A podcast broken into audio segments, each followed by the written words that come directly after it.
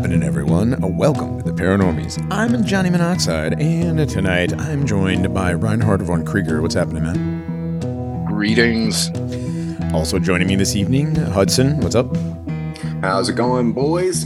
Fairly well, fairly well. That's it. Nobody else. Grognak is experiencing computer issues still.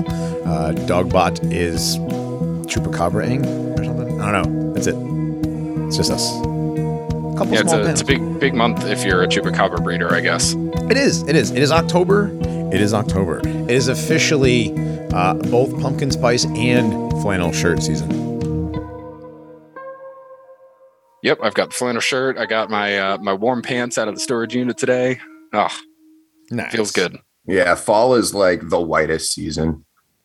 It is. I mean, it's you know they call it like white girl season or whatever, like the pumpkin spice, and then the Han Solo outfits start busting out, right? The the vest and the Uggs, right? Um, which is fine. It's fine. I mean, that's like it's it's kind of an anti-white thing, but at the same time, it, it you know, it's part of our culture. Yeah, I mean that's what it is. Yeah.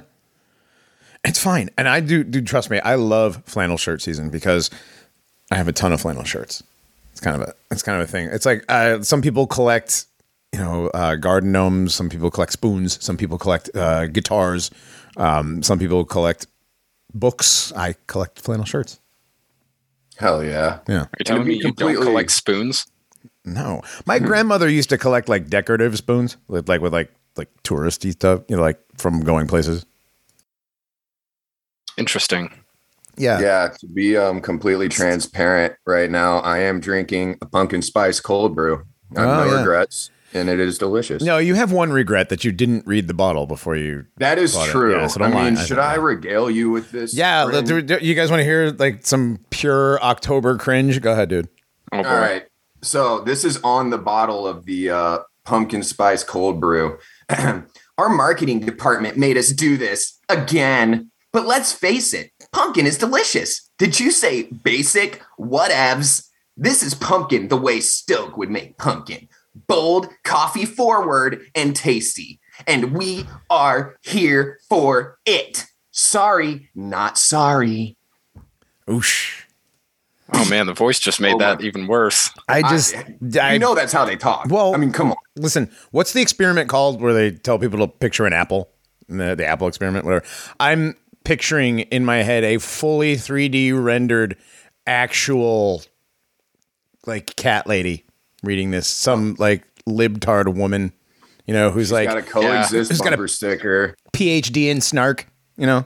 Yes. Yep. Hair hair is dyed. One half is the color of pea, and the other half is blue for Ukraine. Right. She has to make sure she's home every like Wednesday night to watch Young Sheldon. She used to be hot, you know, but now all the all the SSRIs and wine is and cigarettes have just taken their toll. Oh, Kisses her haircut. disgusting. Yeah, she goes out with her. She goes out with her little man child boyfriend, and people are like, "Dude, you brought your mom?" No, no, man, she's younger than me. He he drops her off at work with her own car. Uh, this different boyfriend. This this guy has a job. He's just the, yeah the soy the soy fag boyfriend. That's like a coder kind of guy. Yeah, that guy. That's the guy. Is what I'm talking about. Oh yeah, they're the ones who are going to go on House Hunters International and move to Croatia with a budget of like 1.5 million. Yeah, That you don't know where it comes from. Either that, or he sits there and watch young. He he'll sit there and watch young Sheldon with her. You know. Oh that- yeah. yeah. And he's like making jalapeno poppers or Yeah, yeah. Jalapeno poppers. Widley. Anyways. That's oh not man. spooky. That's just that's just gross. right. That's one word to describe him. but but being in being in October, yeah, it's a spoopy month. It is time. It, it is it is time. It's time for ghosts and goblins and gnomes and fairies and vampires and what else? I mean, Witches, witches, sorcerers. We're just basically talking about Congress right now. So Oh, ba-doom. Ba-dum, ah, the demon rats man, and the, the- Republic KKKans. Good, good, good, Man, good that God, is going to be a slam dunk on pilled. yes. Oh, dude, you dude, ra- oh yeah, oh yeah. That I'm saving that joke again. I'm reusing it on Pilled. Oh yeah, dude. Never Yeah. gets old. No, dude. Like seriously, anytime you make fun of, anytime you make fun of Congress or or libtards in front of a, a Republican, or you make fun of Republicans in front of a libtard, there's a libtard at work, dude. I didn't think he was a libtard, but boy, was I wrong. This Oh, guy, no. he's like, you know, one of the guys talks like this. You know, a real tough guy. You know, I'm a construction Oh construction my worker, god. right? Oh no way. But he's like, Those I'm not. the worst. He's like, well, I said something about you know, and the end goal is to have your kid cut his dick off. He's like, well, I'm not. I don't see that. Uh-oh. I'm like, I'm sorry, what? I I don't see that at all. I don't see that. I don't see that in the schools at all. If anything, it's, it's you know, it's because uh, you know the schools don't have enough power anymore. They've taken all, they've neutered the teachers and da da da da. And like, What? like what, what schools? What, what are you talking about? What schools are you? yeah. What schools are you sending your kids to? Um, and what else did he say? Uh, oh, anytime he mentioned the word libtard, he's like, oh yeah, well the conservatives, oh, blah blah blah blah blah. You know, Texas, Texas has the highest population of Christians, also has the most teen pregnancies. I mean, yeah, because Mexicans and blacks, but you know, But there's white people too that have young babies. So right? So yeah, you know, and if the Republicans want to burn books in Texas, I'd be down there to throw a bunch of Bibles right in there. I'm like, cool, yeah, the NIV, you know, all those, yeah, yeah, totally, dude, I'm down. Yeah, sure. Yeah, I'm down. Schofield Bible, please Dude, have it. Absolutely. There is a ton of translations of that book that need to go right in the fire. Like, I'm, dude, I'll help you. Like, he totally missed the joke. He, he didn't. Johnny wants to burn Bibles. Confirmed. Whoa. Right? It's official. I mean, I I do too. that would, Oh, that, flip that. that should get us right back onto certain networks, right? Right off the bat. They want to burn Bibles? Bring them Yeah. in. Bring them back. Bring 'em back. Whoa, whoa, whoa, whoa, whoa, whoa! If they've been talking about this before, Also, congratulations. A little late. Sorry, we get late on it, but congratulations, Larry. Congratulations. uh, Yeah, yes. Shout out Larry Ridgeway. Shout out to Larry Rageway Ridgeway, one of my favorite guys in this whole thing. I don't care what anybody says. Yeah, whatever. I love Larry. Fuck off. All right. Yeah. Yeah. Again, you don't. I what is it? Three mania events. I shared a hotel room with that guy. You learn a lot Dude, about a guy I at three in the morning when you're I- pissed drunk, trying to trying to prevent somebody from dying of alcohol poisoning while some Yeah. the while the surgeon general is administering medical attention to your Yeah, one of your best friends. You're trying to keep your thought leader from dying of. No, he's not a thought leader. He's just one different oh, levels. one of our buddies, Oh, Yeah. right? You're trying to keep Nagash Yeah. from dying on the floor over there. Literally. Oh, literally. Yeah, but I do. I have a, a picture, a selfie that I cherish of Larry Ridgeway and I at a certain event where he's holding a very hilarious sign. Oh yeah, it's one of the one of the greatest moments in the history of ever. One of the most Truly, m- memeable. That- that's when the alt right peaked. Uh, one one might say that was when the alt right peaked and died. Like right then, it was like the same moment. Oh, totally. It was like the I same. mean, yeah. It was like the Big Bang, but in reverse. Right. Exactly. it's the shark That was the and jumping it in one uh, moment. Yes, it was. Yeah, it was. It was literally Jaws and the Fonz jumping the shark all at once. Right. Yes. Yeah. Yes. It was, ter- it was terrible and great, and I have a scar and like one of the worst pictures ever taken in the history of ever. that picture's never going away, dude. Like Oh, the one of you and, and Doctor. bad. me and the me and the doctor, when I'm just like, fuck. Get in the van. no, the look on my face is I realize there's a camera. That's the oh, look. Oh, oh, that one. That's the look. It's no, it's And get in the that's van. The record scratches. The record. You're you're probably wondering how I got here. No, you're not. Yeah. No, no, nobody was wondering. Nobody was wondering how I got there. Everybody, it was, it was quite public how I had gotten there. My descent into my descent into being on the poster. Oh Lord. Anyway, moving along. Yeah, man. If only I had listened, dude. If only I had actually hiked in the gear that I had acquired from my ex girlfriend, the North Face gear. If only I had actually hiked, I never would have made it to Charlottesville. Right? You know, the North Face is in on that whole deal. Like, you know, making people wear bright colors out in the woods. oh yeah. Oh, oh yeah. They're in on it. They're in on the missing 411. I'm pretty sure that REI and the North Face and probably Patagonia at this point, because they do a lot of like rainbow stuff too, uh, sending people out into the woods. They're always like, just take only pictures, leave only footprints, don't bring a gun. You know, See, that's why I only wear um, Columbia and Avalanche. I, I, I, I don't, I just wear nondescript gear, typically old uniform gear. yeah, I wear like, yeah, uh, like old BDU pants. You know? yeah, exactly. Yeah. Oh, dude, I kept those. That was like the one uniform item I didn't burn.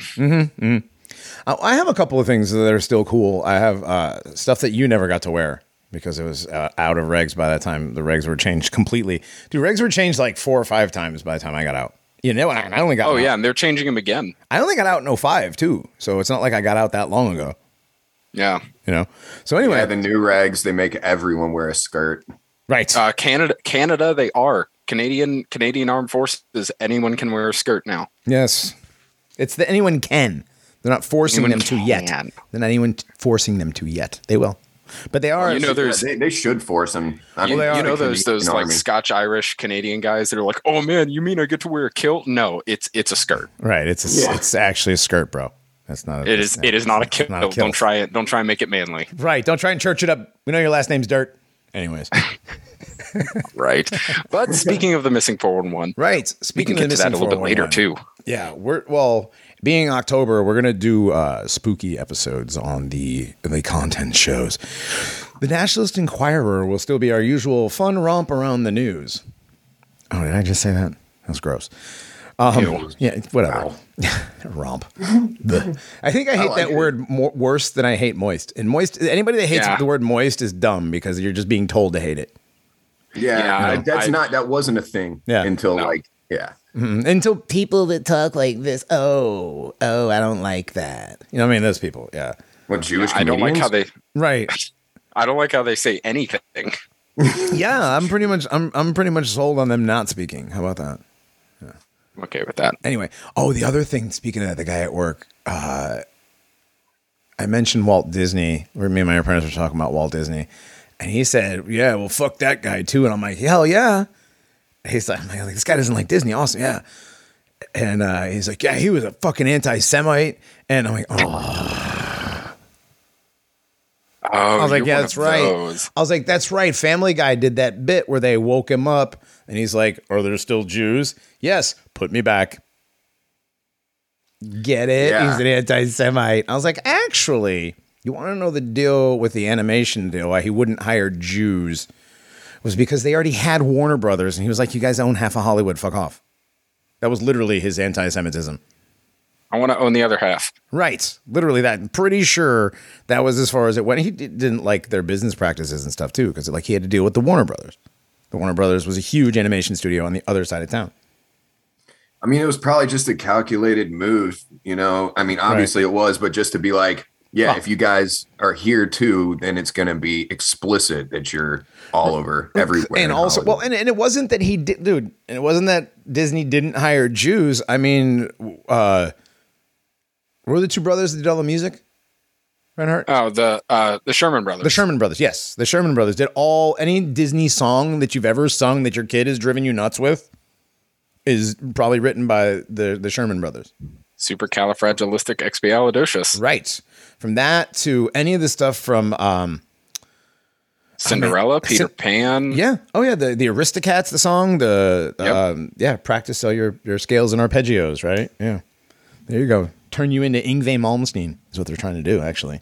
Which which, you know, isn't bad. It uh, takes discipline, but that's a whole other that's another other show. We'll talk to Hook about that later. Um Speaking of which, speaking of which, if you haven't checked it out, Reinhardt and I, a couple weeks ago, we were on Metal Up Your Fash with our buddy Hook and Jib. Jib? How do you say his name? Jib? Jub? I think Jub. Jub? Is it just Jub? Yeah. Okay. Yeah, I think so. All right, with uh, with Hook and Jub and, and Eric Heathnat, he was there. And, uh, we had him on for the uh, oh, the, what the hell is the name of that? Why am I thinking Thin Lizzy? That's the wrong band. Uh, the Blue Oyster Cult. Yes. Oh, you know why? Because there was a there's uh this week there was like one of the guys I work with is a biker, and he was telling me about this biker concert this weekend. It's Thin Lizzy and Molly Hatchet, and his cousin is a singer who plays drums and is playing drums for Molly Hatchet this weekend. And I was like, that's actually kind of cool. Your cousin is, Oh, yeah, That's cool. But like, yeah, that's for Thin Lizzy. But also, dude, those bands are so old. Yeah, they are. Good lord. Yeah, we had Heath Nat on for Blue Oyster Cult, and we recently had Hook on this season for our pirate show. Yes, our pirate Which show was was a lot fun. of fun. Pirate show was fun. Pirates are always fun. Man, any, yeah. Anytime you get to talk about fun stuff, well, that's what we're going to do this month. We're going to talk about fun stuff. We've got, man, what do we have? We have today. We have a good one, But uh, coming up later this month, we're, we're going to do a live stream, the Halloween live stream, like we always do. It will be the Friday before Halloween because Halloween is a Monday this year. Thanks, Julian, in your calendar. Thanks, Janice. Yeah, thanks, Janice. Janis, uh, if you're Irish or whatever that guy is. Who's the, the puffy face guy that looks like Ricky Gervais? The, the Janice guy? You know what I'm talking about? Oh, oh, oh! I can't remember his. I can never remember his name. But yeah, Yeah. I. Oh my god, I can hear his voice. He sounds and looks like Ricky Gervais, kind of, right? yes, he does. Yeah, that's what he reminds me of, which is why I, I can deal with his content because I don't mind Ricky Gervais. He's not terrible. Well, But, he's an FTM. um, I mean, he's an FTM, but like, Well, you know, yeah, clearly. but um, but other you're- yeah, so the live stream is going to be the 28th at nine Eastern, eight Central, six Pacific. Uh, Saturday morning at like eight o'clock in Japan. Skull, if you're paying attention. Um, Skull will probably jump on, come say hi. yeah, we are gonna probably have a guest, uh, at least a guest, maybe a couple, as, as we do on Halloween. Uh, and then before Halloween, on all the content shows, we've got some cool, spoopy Halloween, gnarly. Some of it's pretty gnarly uh, content for you this month. yeah. I'm Not kidding. I mean, some of it's going to be a little. uh It's going to be a little dark. Remember last October we talked about like uh was it satanic ritual abuse stuff like that. It's yeah, be a little more mythological this time around, but definitely in the same vein. I don't know. Now when we get into like CEOs and stuff, that's actually real. But anyways, Well, yeah. Yeah. So moving along, this first episode of uh, Spooptober, we talked a little bit about just a minute ago. We mentioned uh, missing four one one, David Paulides stuff. He's got some new stuff we got to get into too. We should do some more missing four one one. Um, but missing four one one ties into well, one of my old co-hosts believes what causes missing four one one is fairies. We're going to talk about fairies and gnomes and fey folk. Uh, we will probably end up doing a series on this because of the amount of folklore involved with fey folk and and fairies and gnomes and throughout the throughout this you know this earth we have uh, legends and lore from all corners. You know, so Literally everywhere. Yes. Every country, every culture, every people, every era has stories of little people that live in the walls or in another dimension or somewhere else that you can only see at a certain hour or if a certain light hits a certain way or if you say a certain thing or if you leave a certain thing out. So many different things. We're going to have so much fun with this. So, and they're not and they're not always the little diminutive uh, Yeah. mischievous even even evil they're they're not always the little ones oh yeah. They're not them are always quite some- large Yeah, Indeed. and, and yeah, and thank you again, you know, Disney for giving us what we automatically assume are fey folk or fairies. You know, the Tinkerbell. We'll get into all that though. It's uh, it's gonna be a fun one though.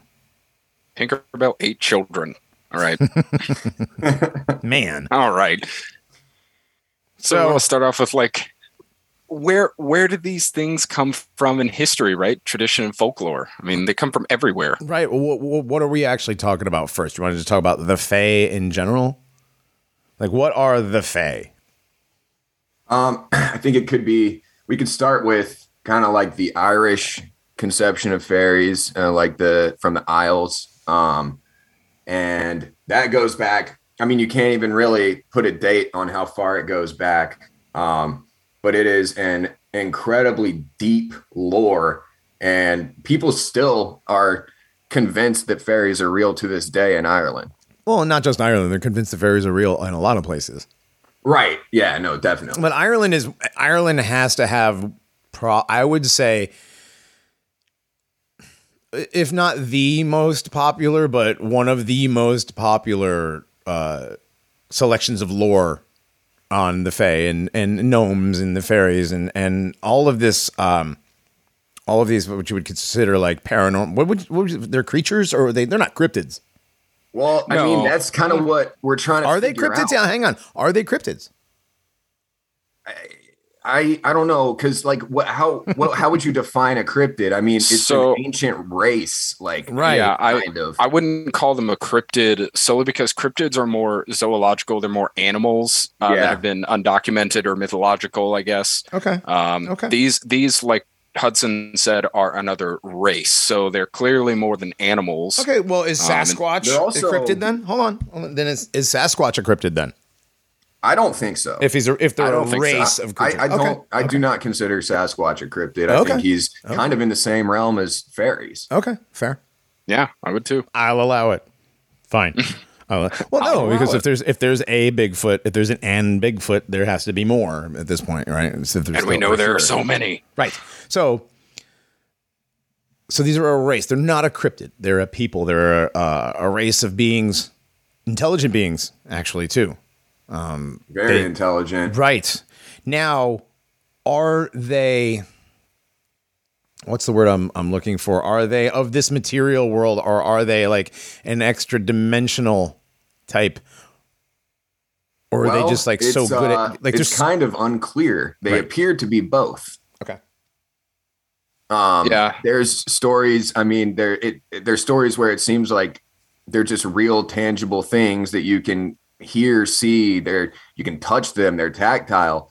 And then there's other stories where they just you know they drift in and out of our reality, basically. Right.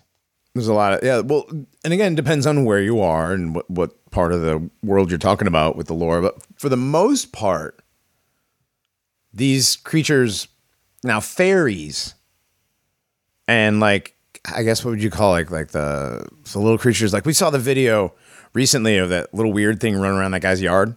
Remember that? Yeah. Oh yeah. Or the one of the little tiny little thing that came charging out of the woods that some Filipino guy. Remember that? Yep. Like there's there's all kinds of video. Now all of that could be fake. All of those videos could be fake. Every single one of them. They definitely could. Um, but, But- there. Go ahead.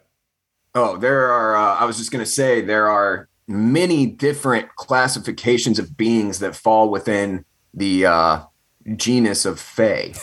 under Um, the you've under the umbrella. Yeah. yeah, yeah. Like Yeah. the, you've got banshees, boggarts, brownies, changelings, dryads, elves, gnomes, kobolds, the Lady of the Lake, This dude's got an leprechauns, alphabetized mermaids, list. nymphs, etc. I mean, like there's it, it- all of these creatures fall under what like in in at least like the Irish understanding of fairies, like they fall under the same umbrella.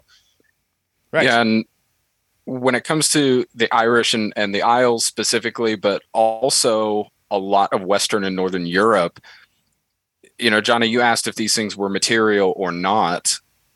They're kind of both. So they're they're a hybridization, it seems, in mythology and history, akin to almost like demigods. How they're born, it seems, of two parentage or two lines of parentage, one that is of this world that is material and one that is spiritual. So they're kind of stuck, but they have the ability to kind of to walk through both, which is something also attributed to Bigfoot, you know, how he can appear and disappear very quickly. Right. Um, Well, but these And it, just to add on to that, it seems like they can only manifest on the physical plane for a limited amount of time. uh, fairies, yeah, n- n- gnomes not so much. Like gnomes kind of live here. I, No, gnomes Yeah. are are kind of a different thing. that's what I'm saying. But they've Well, but they're in the same they're in the in the same umbrella though. yeah, definitely in the same umbrella. And like, there's also multiple understandings in gnomes. Like, there's Scandinavian gnomes, and then there's like Irish gnomes too. Mhm. Or well, British Isles, you know. and, and and one thing that you could say is these fey folk, these gnomes, all of these, I I just kind of put them under the umbrella of like hidden folk. That's a but good one. all of these tend to tie in with another umbrella which is elementals. So these these are beings that fall in different categories of elements. So earth water fire light whatever.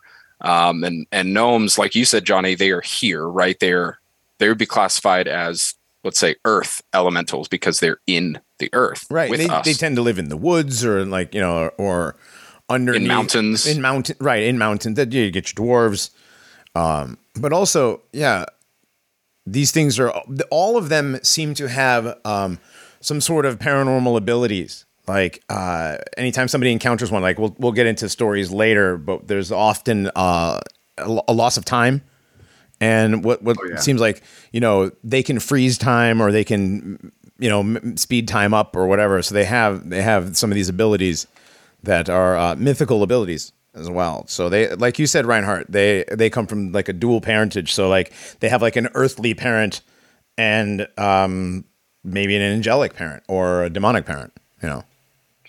Well, yeah, and that that kind of feeds into you know a, a theory that many people have discussed, and one that I kind of subscribe to. I do subscribe to it. Is that they're in the same vein as you know the Nephilim, um, and that also fits with the true traditional uh, belief on many of these, specifically in let's say Ireland or Britain, uh, where these beings were not diminutive little mischievous beings, but these guys were upwards of 12, 14 feet tall. And they were And they shiny were- silver things called the Tuatha De Danann.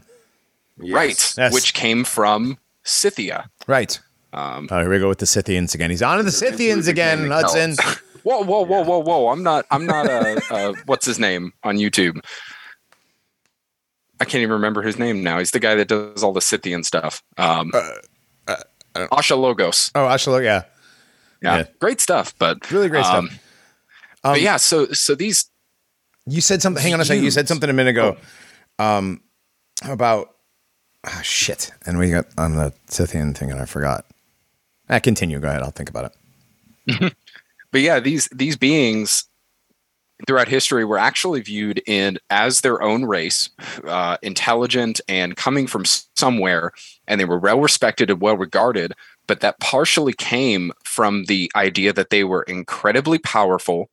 They had their own aspirations, their own ambitions, and they were conquerors in many places. They Mhm. weren't just sitting in the wilderness hiding at one point, they were actually taking part in the world Right. but at some point in history they fell into nature so to speak I think some of them all were always just part of nature. Like the ones that just like to frolic in the woods and do this, the dances in the woods that people end up joining the fairy circle and disappearing, like that kind of stuff. Yeah. Um, that's Yeah, different. Yeah. Those fairies are different than the Tuatha De Danann that wanted to help shape the earth. What I was going to say was um, L.A. Marzulli in his Watchers series uh, does a very good bit on fairies and uh, and the Nephilim tie-in. yes Yeah. that's such a um, great series I don't. I I haven't watched that series, but it probably has something to do with uh, King James the First in his demonology.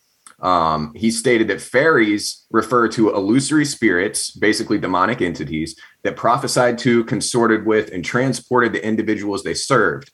In medieval times, a witch or sorcerer who had a pact with a familiar spirit might receive these services. So they were kind of seen as like what we think of as familiars. Yeah, a lot of times they well, a lot of times they were, and I think that indeed. that's part of it. Maybe now there you have your it'd be like your Tinkerbell type fairy, right? But Tinkerbell type fairy serves a witch or a warlock or a demon, right? right and that's your familiar. And dude, there's your Peter Pan tie-in. Like there you go. You have all, yeah. It's all they always yeah your your pixie stealing Mm-hmm. your mystical immortal child stealing master Oh yeah. right. Yes, Peter Pan. and they fall in with uh, with things as well like imps and goblins even And especially if you look at like the going back to Peter Pan, look at the Lost Boys and the way they dress. right Yeah. So Um, another to expand a little bit on the elementals side of it, um, the the theosophic view of fairies. Mhm. Um, E.L. Gardner wrote that fairies. He he he uh, made a metaphor that fairies were like butterflies, uh, but their function was to provide an essential link between the energy of the sun and the plants of Earth. Um, he kind of describes them as amorphous, having no clean cut shape, small, um, kind of like hazy, uh, and they were like they they were luminous, um, clouds of color with a brighter, sparkish nucleus. And uh, he, his quote is that the that growth of a plant, which we regard as the customary and inevitable result of associating the three factors of sun, seed, and soil, would never take place if the fairy builders were absent. So he's saying fairies are responsible for the germination of plants. Exactly. Interesting. Like they're like well elementals, you know. I mean, and Right, and right, right, He right. says fairies. He's referring to like what like that specifically. That's Um, I mean so elementals like basically are magical entities who personify a particular force of nature and exert powers over these forces. now so it's kind of like the consciousness of like a force of nature. right. So basically what he's saying now, uh, real quick, do you guys consider a seed alive or dead? Alive. You consider a seed alive?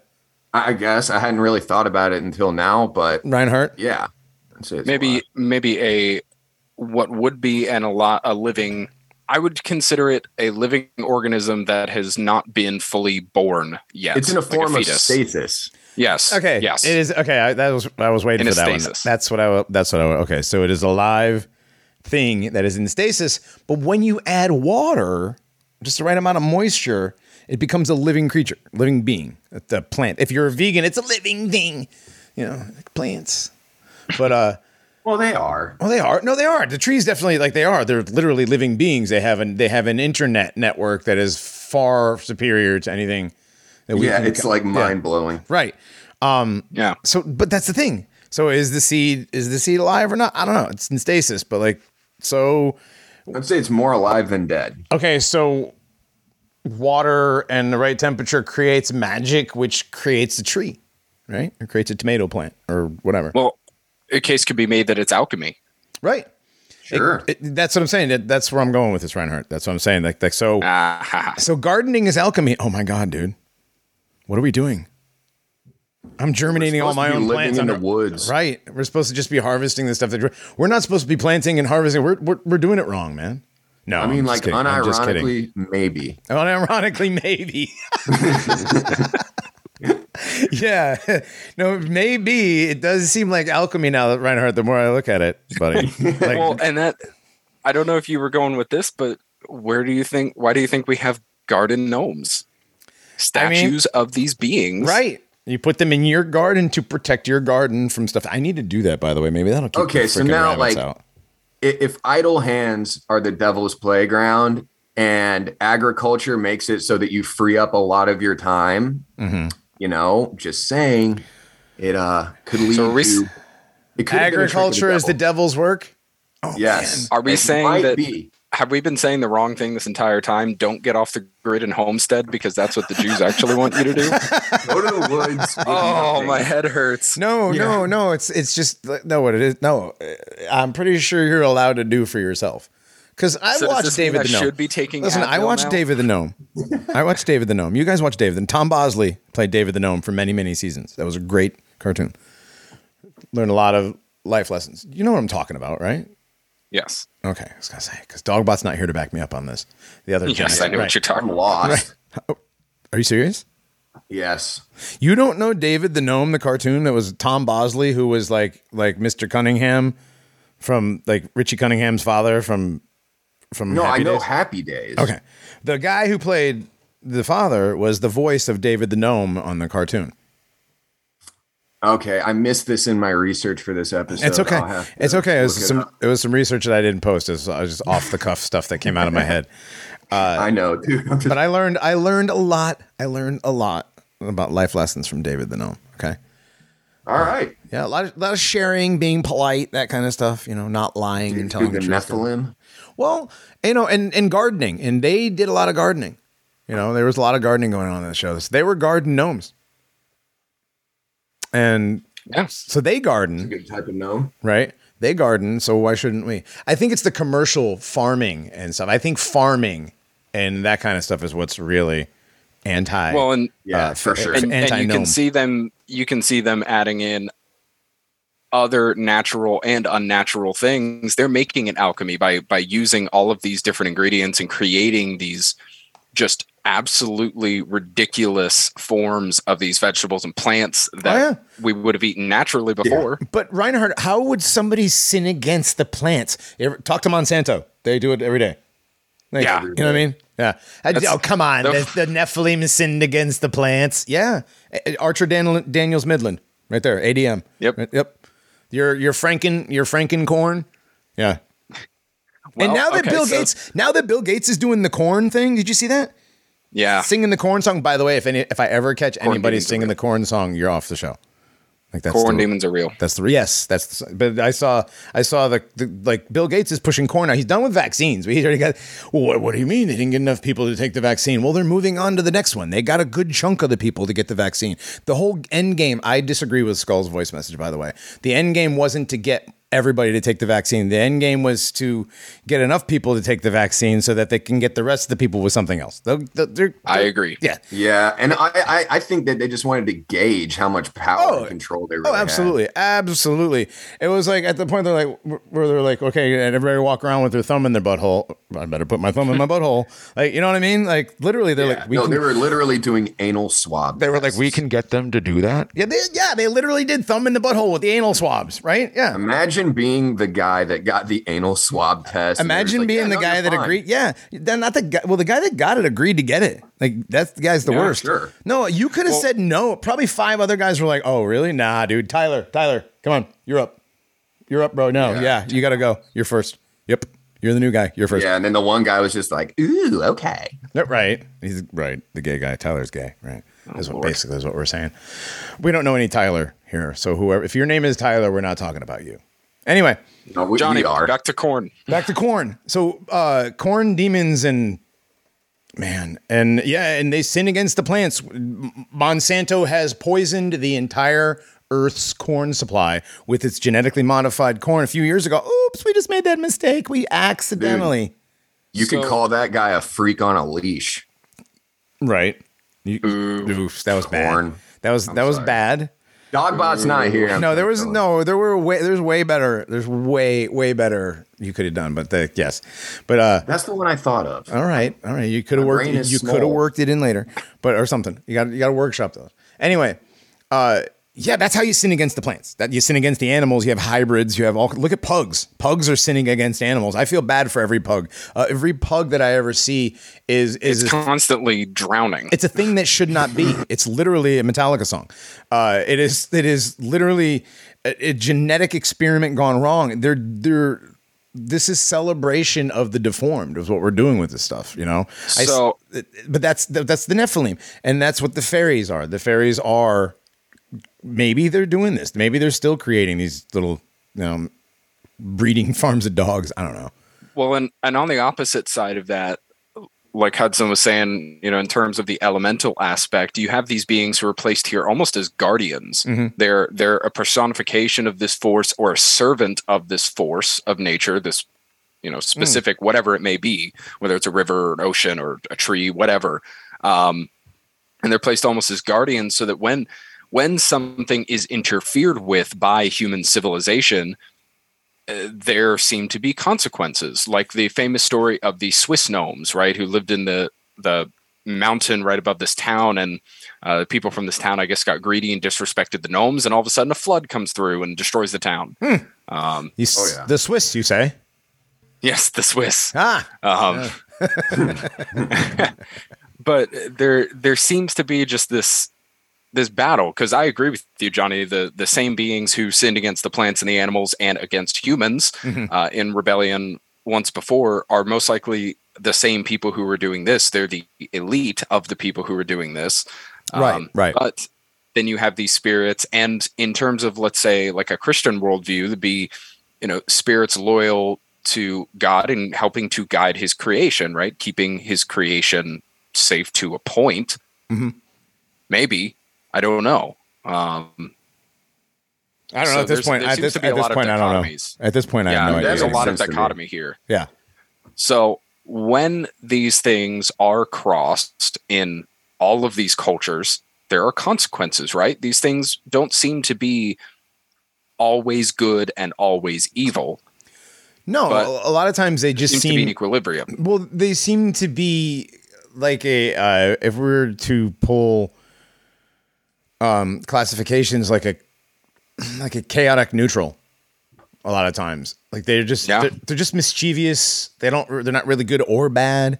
You know, a lot of times That's a great way to describe it. Chaotic neutral. just pranks. And they have no they have no qualms about you know uh, uh, pouring out consequences on humans, whether man, woman, or child. right.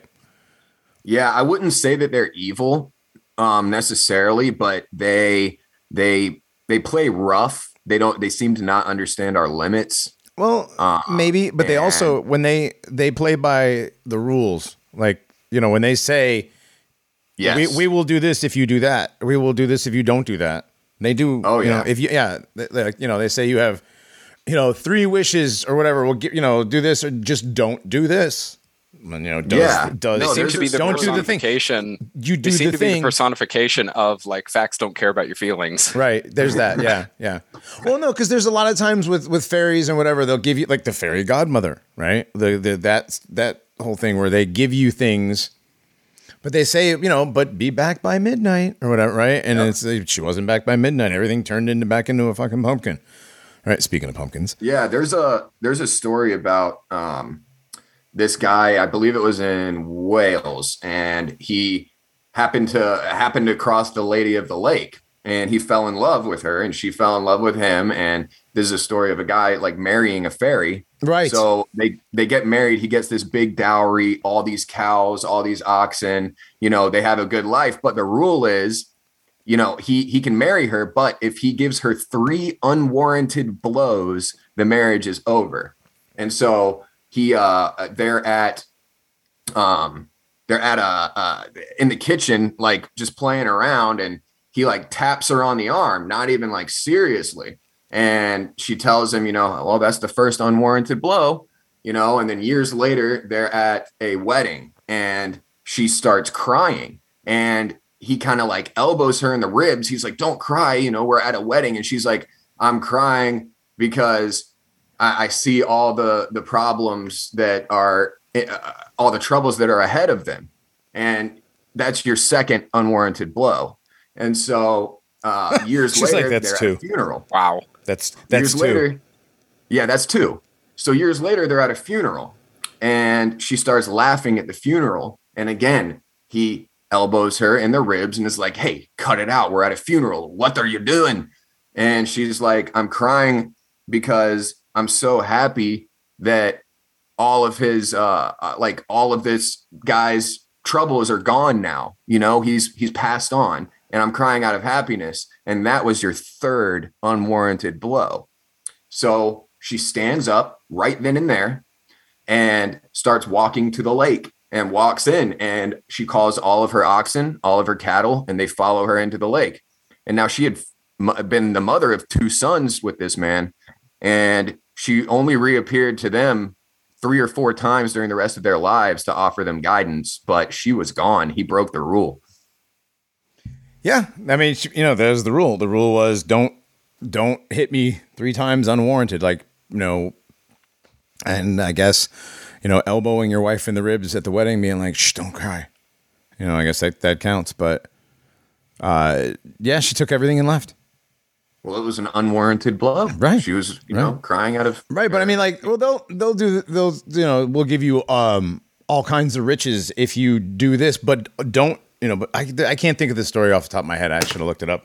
But there's one where there was like three brothers, and it was a it was like a bridge troll or something. Because those count too as like gnomes or or Oh yeah, for sure. Yeah. Yeah, and you know, they they're- these things always seem to a lot of time, not always, but a lot of times seem to like grant wishes or give you things or you know status or uh, the ability to you know gain uh, a woman or something. You know what I mean? To have a relationship. yeah. with, yeah. So, but there's always a catch, or there's a rule that you can't break. You know? Well, and I, oh, go ahead. No, sorry. no, no. You go ahead. I was going to say, I think that's why uh, Hudson. You mentioned King James Demonology, um, which I still have that book. I think I got it out of storage unit recently. Um, I think that's why in Christian folklore they are all of these beings are kind of umbrellaed under a demonic um, demonic terminology is much like making pacts with demons you make pacts with these beings to gain something and those pacts always come with a price that you don't truly see at the time right it's the faustian bargain um, the thing that you make to win or gain a foothold over this being for your own gain but you lose it all and you lose even more I mean, it's not always your soul, obviously. Right. Um, No, the Uh, Faustian that bargain seems is weird. that's that's what it is. It's the Faustian bargain. yeah, Mm-hmm. Yeah, it So seems kind of like the the King James demonology is very similar to just like the different types of fae in folklore. Like uh it, it's just a different way of classifying them like as demons rather yeah, than It's possible too. Yeah. yeah. actually. Well, I mean, the the we we know from the amount of Scotch, Irish, Anglo, uh, Nordic peoples that have come and populated this country over the centuries, um, or did they? Uh, they brought their culture, their beliefs, and when Christianity, or rather the Catholic Church, made their way north to these islands, uh, they kind of hit a wall in converting the people. And so what they did was meld in a lot of the prevailing beliefs and feasts and even Mhm. some of the gods or demigods into Catholicism in order to make it more appealing. Right. And You that's know- not that's Ahead. that's not like a small brain take. That's just what they did. I mean, that's where purgatory comes from with St. Patrick. Um, exactly. you have Irish Irishmen in the 1800s that you know there's there's a story of a man I can't remember his name it was in the 1860s 1870s in Ireland who believed that his wife of several years had been switched out for a changeling and after several days of trying to get the changeling to reveal itself and bring his wife back he ended up burning his wife alive but he thought until until his dying breath when he got out of prison and everything until his dying breath he believed that she had been swapped out, that he hadn't killed his wife, that he had killed this Fae, this changeling. Um, yeah, so the these- changeling stuff is I, I almost forgot about that, but changelings are a big aspect of the fairy lore, especially in the British Isles. Oh yeah. Uh, Stealing children and swapping them out. Oh yeah, there's a story of um, a lady who uh, I believe her husband had died, and she had twins. Um, or her husband was out of town or something. She had twins, and uh, I guess one night she had like thrown a pot of boiling water out the window without telling the fairies first. And that night, like I get, she was like cooking, or I think when she went to sleep, maybe the next day she woke up and her two children like were uh, still in the crib, but they were obviously, you know, a little different. But she she wasn't sure about it yet. Um, and a traveler stopped by her house, so she left to go buy supplies to make clothes for the for the babies, and asked this traveler if he would watch the children. So while she's gone, as soon as she leaves, these little children, like babies, stand up, jump out of the crib, and just start causing mayhem around the house, like absolutely wreaking havoc you know, uh, just turning over pots and pans, throwing things, flipping tables. And as soon as their mom gets back close to the house, they just jump back in the crib like nothing happened. So the guy, you know, tells her, uh, you know, what had gone on. And she's like, oh no, it's changelings. And they had to go consult with like some hermit guy that, you know, knew a lot about fairies. And he was able to tell them what to do. And so they had to like heat up the lid of a pot over a fire until it was red hot and then hold it over the top of these babies. And it's like, well, what if you're wrong? You know, like, what, what if these aren't changelings? But Right. in this case, it worked. And the changelings jumped up and ran out of the house. And the next day, her children were returned to her. That's one of those literal old wives' tales. Yeah, no, Yeah. It, it's definitely uh, But- like kind of an old wives' tale. But I mean, Ah. well, literally, it's an old wives' tale. But, But it'll um, like it gives an example at least of what the changelings like what they do and like the, the reason why they're even a thing. It's like usually they'll replace like sickly or naughty uh fairy children with the real children. right. Well, there's a lot of yeah, there's a lot of stories about kids getting kidnapped by Fae in the British Isles, especially Ireland. Yeah, Oh, yeah. well, and, and I think uh, you bring you bring up replacing the sickly or weak or misbehaved fairy children or fae children uh, with the real children. They bring them over, and I don't know if you misspoke or if, you know or if you didn't, but it's true. Um, I think that with the breeding of these races because think about it if these are a hybrid race uh, from their from their outset from their origin they have been driven into hiding of sorts right? And they are they're breeding amongst themselves or uh, marrying a man or a woman outside of their culture not that often.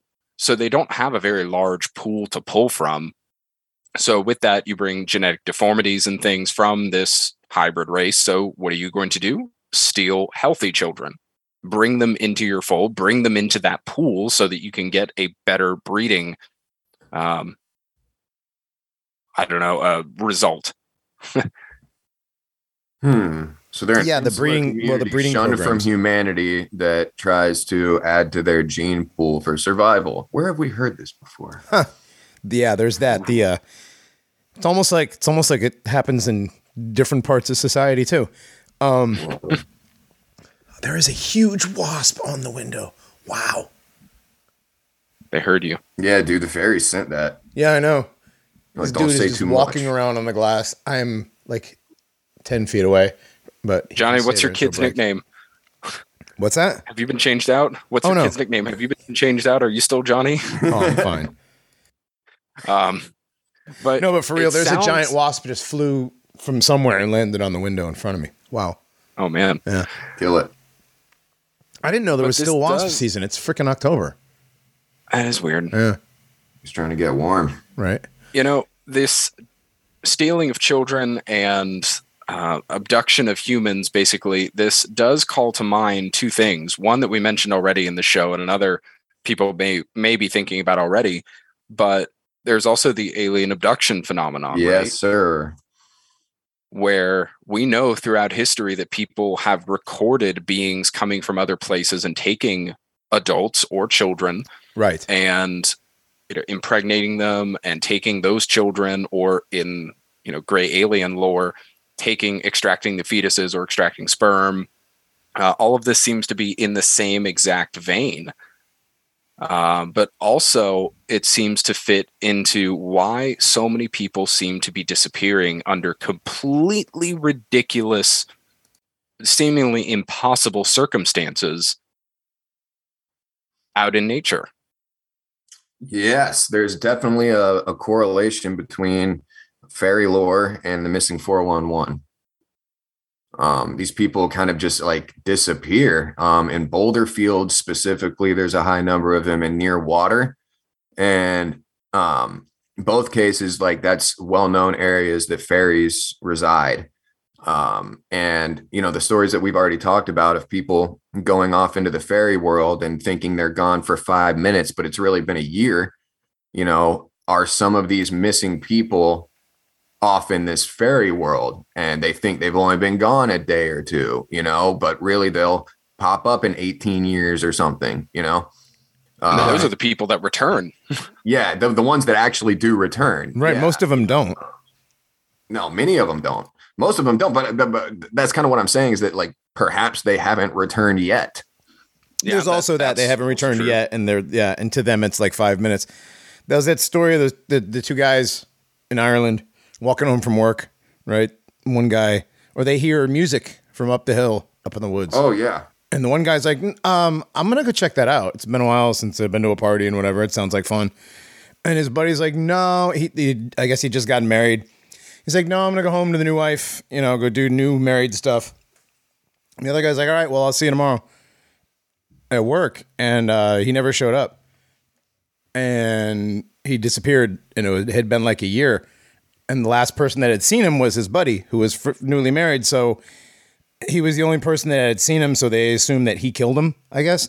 So he got arrested for uh, for murder or kidnapping or whatever, and he was in jail. And then, but he didn't do it, right? He had like he's like I didn't do it. I, he we he heard music and disappeared, and they're like, well, that's bullshit. So, anyways, he's he's he's under arrest. So the wife goes to. Who did she go to? She went to go Like this- a hermit. a hermit, yeah, some hermit guy, right? Some some old some old like pagan hermit dude who knows all about the woods. So sh- she tells him uh, uh, what what her husband had said. So he he goes up and they go up to the woods and they see the fairy circle and they're dancing and they see the guy. I guess his name was Dick. He was in the circle dancing. And this has been like a couple, two years now. The husband was about to go to the gallows to get hung for the murder of this guy. So they pull him. The, oh, the old man pulls him out of the circle, and he swears for the rest of his life that he had only been gone for five minutes. And it had been he, like he two even years. looked up at the sky and was like, "Look, it's still daytime." So to him, the sky it, it never even got dark. oh yeah, because it was like the same time of day when they pulled him out of the circle. Exactly. Right. So, I mean, that's probably like a lot of the missing 411 stuff. Like when when people disappear from one place and they show up, you know, in impossibly soon, you know, like way too short of a period of time to be somewhere else where they're at. You know, they're like 41 miles away and it had only been like a day and a half. You know, there's no way somebody could have like walked that over those hills, you know, with with no uh, as at five years old, right? But they find him there somehow. Well, the fairies took him there. Yeah, I mean, there's there's stories of fairies um, flying people really far distances. There was a guy who um, claimed to have been carried by fairies across the ocean to witness his mother's like last rites and her death. It was a guy who had moved to Canada, um, I believe from Ireland, and he was laying there with his wife, and you know he had told her that sometimes at night he gets carried off, and she, you know, she didn't really believe him, but um, one night he came back, you know, and showed up and she was like, Well, where where have you been? And he was like, I got carried off. My mother just died. And she was like, What the hell? So she goes to the priest and gets the priest to write a letter to the like postmaster of that town back in Ireland and to find out. And uh, it turns out that yes, his mother had died the night that he went to see her, that he claimed that, to have gone and see her. And you know, they're across the Atlantic Ocean from each other. Hmm. Interesting. Yeah, he went. I I, I heard that one too. Excuse me. I inhaled. I inhaled coffee earlier this morning, and Oof. it's been bothering me like all day. Ugh, it was hot. Yeah, that sucks. Yeah, I need to make another pot of coffee. I'm one pot down. Oh no. um, you know, uh, Hudson, you posted that book, The uh, Types of Fae. Yes. Yes, with uh, the fairy on the cover and the girl who wrote it. The pe- I'm Amanda, the peculiar brunette, and I'm an atheist pagan. Oh yeah, I saw that earlier. I write about combining paganism with science and history, numerology, and animal symbolism. Okay, um, Who created all that, sweetheart? right, right. No, no, there's no God. Chance. gods. Yeah, it's just like Chance. random. Imagine Science. Yeah. It was science. Now, how can you be an atheist pagan? I, that's it's it's a conundrum. Right. Uh, it's to me, it just sounds like you worship science, but you don't think science is. or, I don't know. I don't think know. you're I don't too know. smart to actually believe in anything. no, but pagan implies Odin and stuff. Not necessarily know, like but, Norse like, paganism, but like I think she's saying that those are just natural earth spirits or something, and it's not actually a god. But I don't know because it makes no fucking sense. right. because pay like being a pagan is really just like the legitimate definition of being a pagan is uh, an adherent of like a polytheistic religion. Yeah. Right. That's I mean, the whole point. a heathen, a heathen Some kind of somebody who nature adheres to religion. like, yeah, a heathen would be somebody who adheres to like the Norse religion. Like there are words for Right. for these right. nature religions, But you can't be an atheist pagan. It's just uh, these people are all retarded. Yeah, she seems particularly. Uh, I can't think. I can't even think of a. I can't even think of an oxymoron. She looks like she would drink pumpkin cold brew. Oh, bro, Yeah. those eyebrows. Ugh, ugh. Oof. She's got crazy eyes. The most definitely. She is all the way to the right on all the way to the bottom right of the hot crazy scale. She was probably really cute in high school. Yeah, she probably she might have been. Yeah, maybe. Anyways, Girl on um, the cover of the book. Uh, you I mean that's that's a different story.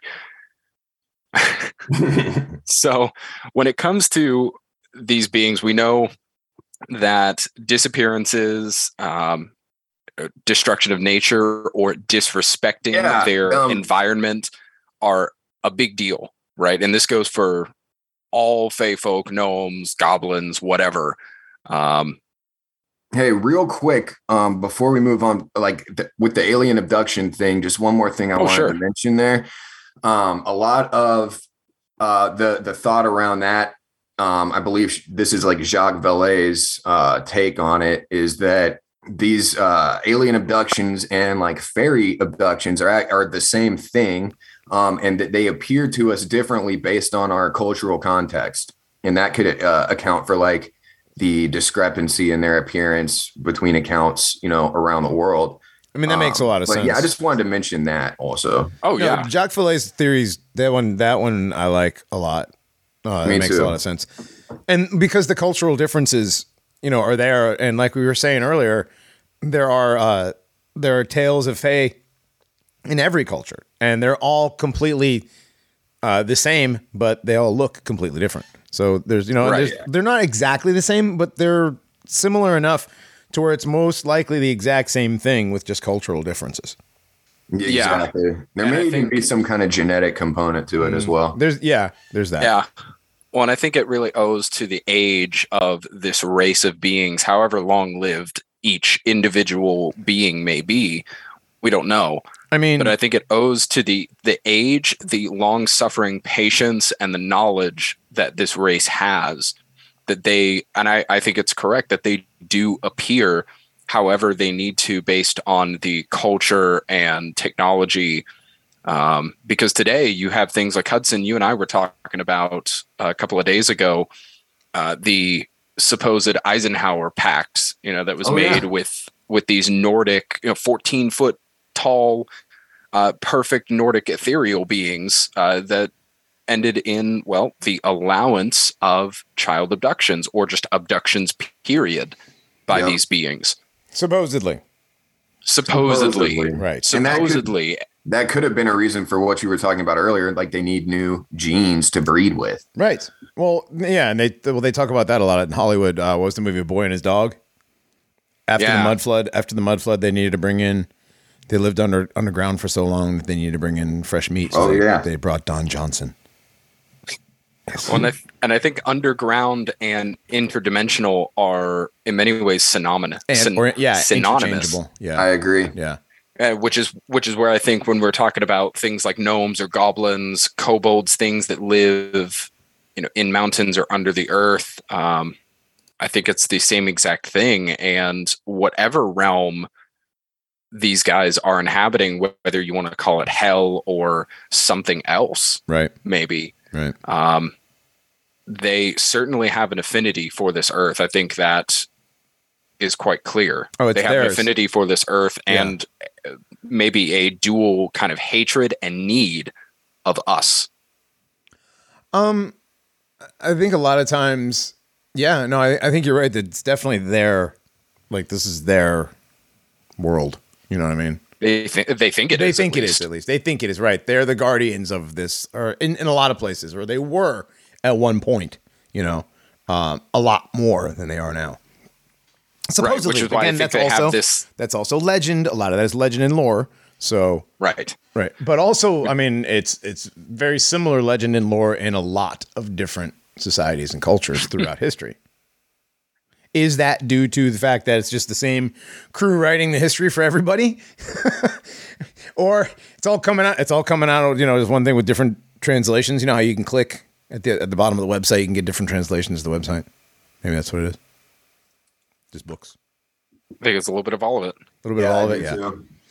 yeah i mean you know if you're gonna go there if everything's a simulation where do these guys fit into the simulation too but anyways that's that's let's let's take a break actually we're at like an hour this is good Yeah. this, this is good like i do it. said like i said this is this is probably gonna end up being uh, a series because there's so much stuff to talk about when it comes to the Fae.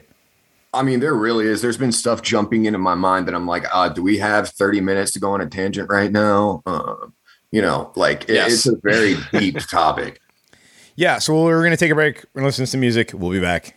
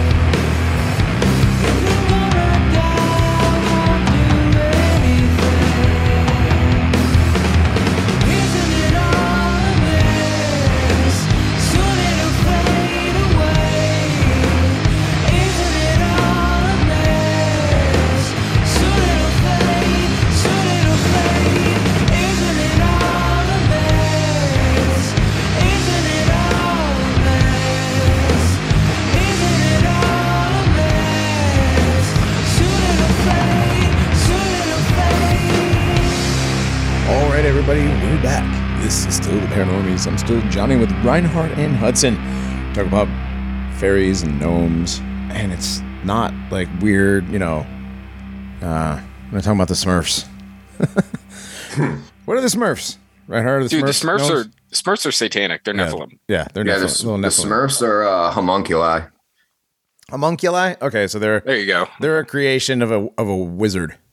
There you go. Yes. Well, and and one of them, I mean, Smurfette is the same thing as the the whore queen of heaven, as Isis, as Ishtar, Inanna. Disgusting, man. Whoa. Wow. Smurfette is a succubus. Again, folks, we are not schizophrenic. No. Yeah, no, right. babe, I promise. I promise, I won't get all religious at Thanksgiving. Yeah, Two drinks later. Smurfette is a whore demon. Babylon. yeah, Smurfette is Smurfette is the whore of Babylon. Jesus Christ. Except, except for us, it doesn't require any alcohol. It just Right. happens. Indeed. I believe Actually, the- requires I believe the not proper taking any medication. Yeah, I believe the phrase is meds schizo now. So yeah. no, I will hold those Kidding. in the roof of my mouth. that's right. Spit them out. Well, Yes, you spit the meds out. You always spit the meds out. Um, no, we don't. We don't believe in taking meds around here. We're not just anti-vax. We're anti-meds. We're we're very much pro lifting weights and eating properly, and taking care of yourself that way. Let me tell you, if there's any is if there is any plant given by God, it is the sweet potato. That is my med. Okay, that's true too. Also, onions in your socks. Onions everywhere, just everywhere. No, I mean no, no. The whole uh, I don't know. I heard I don't know what happened, but I heard that somebody had a meltdown over onions in your socks or something like. It's like an old timey, very old timey, uh, holistic way of detoxifying your body. Like okay, putting, kind of like using kind of like using sliced lime as deodorant. I guess, yeah, I, yeah, I guess. But no, you put um, you put onions in a pair of socks. You put them on your feet, and you sleep in them with the onions on the bottom of your feet at night, you, overnight, and it like draws toxins out of your body through your feet. Right. That's I'm gonna try Don't that. don't don't the even give me that. You know it's because the sleep paralysis demon is going to crawl up from under your bed. He's going to smell your feet and be like, "Oh my god!" Yeah, it's to protect. Yes, from the feet demon coming to sneak pictures of your feet while you're sleeping. so, no, it's listen. It's, it's it's a holistic thing. I don't know if it's like a Russian or Polish or something. It's some it's some old like definitely white person's like you know like holistic nana or some of the oma or some other It's it's Babushka. babushka mythology. yeah it's well, it's not mythology it's just stuff that was done before there was modern medicine you know I mean, it must work. Uh, yeah. I guess it babushka works. solutions for dummies. Well, it's like then you look in the morning and, and the onions have like turned like black from pulling the pulling the toxins out of your feet, right? And you just throw them out. You throw them out. And Oh, you I- just, I- It Hey, must wait, be you don't- doing something. no, you Why, throw not, them. why waste it? Just fry all the toxins Okay, out. stop, stop, stop. I'm just saying. Then you just throw the onions away, and which does tell you a little bit about onions, like what they. I mean, are onions even good for you to eat if that's what they do? They draw toxins out of your body like that. Like you ever, do you ever do the thing with Coca Cola where you pour like a Coke in a glass and you take like a like a penny, like a dirty penny or something, you dip it in, you pull it out, it's brand new, shiny. Imagine what it's doing to your insides. I mean, that's an onion, though. Oh well, I know. okay. No, I know. I'm just saying, like, what's that meme? Uh, no, literally nobody. It's like every Slavic recipe, and there's like ten pans of sliced onions on the stove. I mean, I I like onions as much as the next guy, but uh, No, I'm just. But anyways, what I'm saying is, is I heard somebody somebody had a meltdown. Some faggot had a meltdown over onion socks, and like What? that's that's a reason. That's a reason why people are schizo is onion socks. why What? Yeah, why would somebody have a?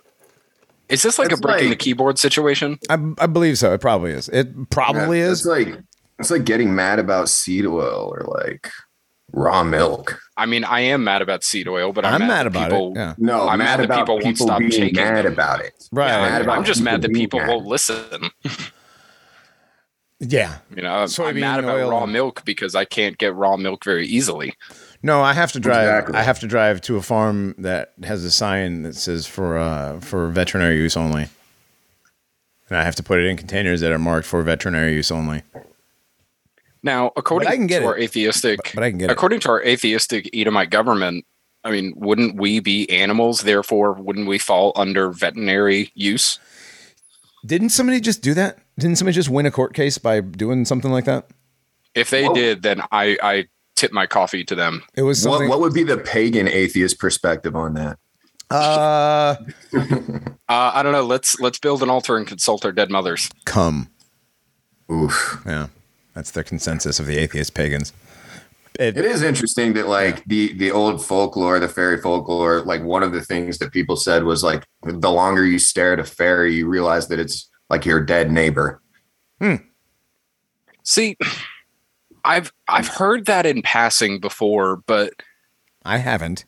Let me see if I can find where. I Yeah, read how does that? Yeah, what? What? The longer you stare at a fairy, the more you realize so it's it like one of your dead neighbors. One, it says right here one belief held that fairies were spirits of the dead. This derived from many factors common in various folklore and myths. Um, the Irish Sede origin of their term for fairies were ancient burial mounds deemed dangerous to eat food. Uh, they were associated with fairyland and Hades. Uh, let me see. One tale recounted a man caught by the fairies who found that one here it is. One tale recounted a man caught by the fairies who found that whenever he looked steadily at a fairy, it appeared as a dead neighbor of his. This theory was among the more common traditions related, although many informants also expressed doubts. Maybe in like places where you people live generationally, you know, and that's like old man Roberts. Like the fairy is like old man Roberts, and everybody knew old man Roberts because the Roberts lived across the street forever. You know, maybe I don't know. Yeah. Maybe Yeah, that's I what. think- it's, but like that'd be more akin to ghosts as opposed to fairies, in my opinion. Which, I mean, again, they're somewhat ethereal creatures or beings or what what have you. Um, yeah, I don't know. I've never really associated fairies with being with being spirits of the dead. Me either. Yeah, I always I thought never- fairies were like. I have- no, Go ahead. go ahead. I was gonna say fairies. Always, I always associate fairies with nature, um, with doing or doing the bidding of like wizards or witches or whatever. You know. Well, I think So- like it, it ties into that whole St. Patrick thing about uh purgatory. You know, like these are Yes. these are spirits that haven't been able to move on, and like this is kind of what purgatory is. It's just manifesting in and out of this world. well, hold on a second. He, he was t- he took the pagan idea, the Irish pagan idea of of uh, your your soul not An being able to underworld. Yeah, an underworld. right? An underworld, and turn it into that's where you go when you're waiting to get into heaven. Right. Yeah. Or Where if- your- if yeah, you your soul has to be enough get cleansed. in- If you Right. weren't good enough to get into heaven, but not evil enough to get into hell. Right, but like, but he took like a legitimate lore and Yeah. added added some Added a Christian And it was- like a religious and, it, and this isn't and two things uh st patrick was not a christian moron or a catholic moron who was just like trying to trying to equate one thing with another t- in order to market st patrick was a druid himself Hmm. At one point he was educated in the the lore and mysticism of the celtic druids so he knew that doctrine and belief very very well Right. So this wasn't just something that he was just postulating as as like um he wasn't using it as like a marketing technique yeah, I'm trying to think of like No. something to tie it into like Yeah. Scientology or something. He didn't pull yeah. it out of his ass. Right, there's that. Yeah. Um, no, so he he was very well versed in that lore, which I mean, there's a lot more to St. Patrick. We'll, Oh, we might yeah. have to do an episode on him because, uh, well, Well, he's supposed to be Nephilim, actually. yeah, ex- exactly. Well, in his his tradition of or his uh, upbringing in the Druidic tradition uh, goes straight back to the mystery schools of Egypt and Yeah. for some Atlantis, Mhm. which Ab- to absolutely. which to some uh, like what's his name the Irish Irish Phoenicians. Um, Conor MacDari. yes, with Conor MacDari, Irish and Atlantean, same thing. Oh, by the way, speaking Yeah. of Atlantean, there's a new book that's being put out um, by the people who do the Barnes, Rev- well, by the Barnes Review, but their publishing company. It's called "Survivors of Atlantis: Their Impact on World Culture." It's a Frank Joseph book. Oh, I like Frank Joseph stuff. I want that book. I want that book. That is It's relevant to my out. interests. It is not out yet, I think, or is it out? No, it's out now because it's on here. Okay, well, I'll have to get us copies. All right. It's Frank Joseph. I Um, love his stuff, dude. And uh, so one thing that I'm thinking of as far as like Fae and the spirits of the dead, gnomes, these kinds of beings, uh, one thing that always has struck me, and as soon as I found that other people had made the connection, it, it made perfect sense in my mind, is th- you've mentioned Boulder Field several times on the show or on this episode, Hudson, how those are connected with a lot of these disappearances, with uh, visions of the Fae, with you know where they tend to gather out in nature. Um, these boulder fields, these standing stones, these stone circles, dolmens, whatever you want to call them, they don't just appear on the British Isles. They don't just appear in Europe. They're all over the world. They're here in America, and they're they're in the Near East as well. And what they are, especially in the Near East, they are the graves of giants. They're the graves of giant sorcerer kings. And these grave sites were used in uh, rituals. Many times they were near what was called threshing floors, which would be used to contact the spirits of the dead kings, the dead giant kings that were in the underworld. So, I have a question, real quick. yeah, What? Okay, so they're you know they wanted to contact the dead giant kings, right? Mhm. For what? they would so what they would do is ask for wisdom strength knowledge et cetera et cetera They mean, could like, also, is- uh, ask they could also petition them to curse their enemies um, Okay. I just Dude, like I just just always wanted to that, like, what was it like? So you're calling up this dead guy, this dead giant guy who's been dead for thousands of years. Like, w- w- what do you want? You know, like they're ask okay, they're asking for like wisdom, and so like they they they consider them gods basically.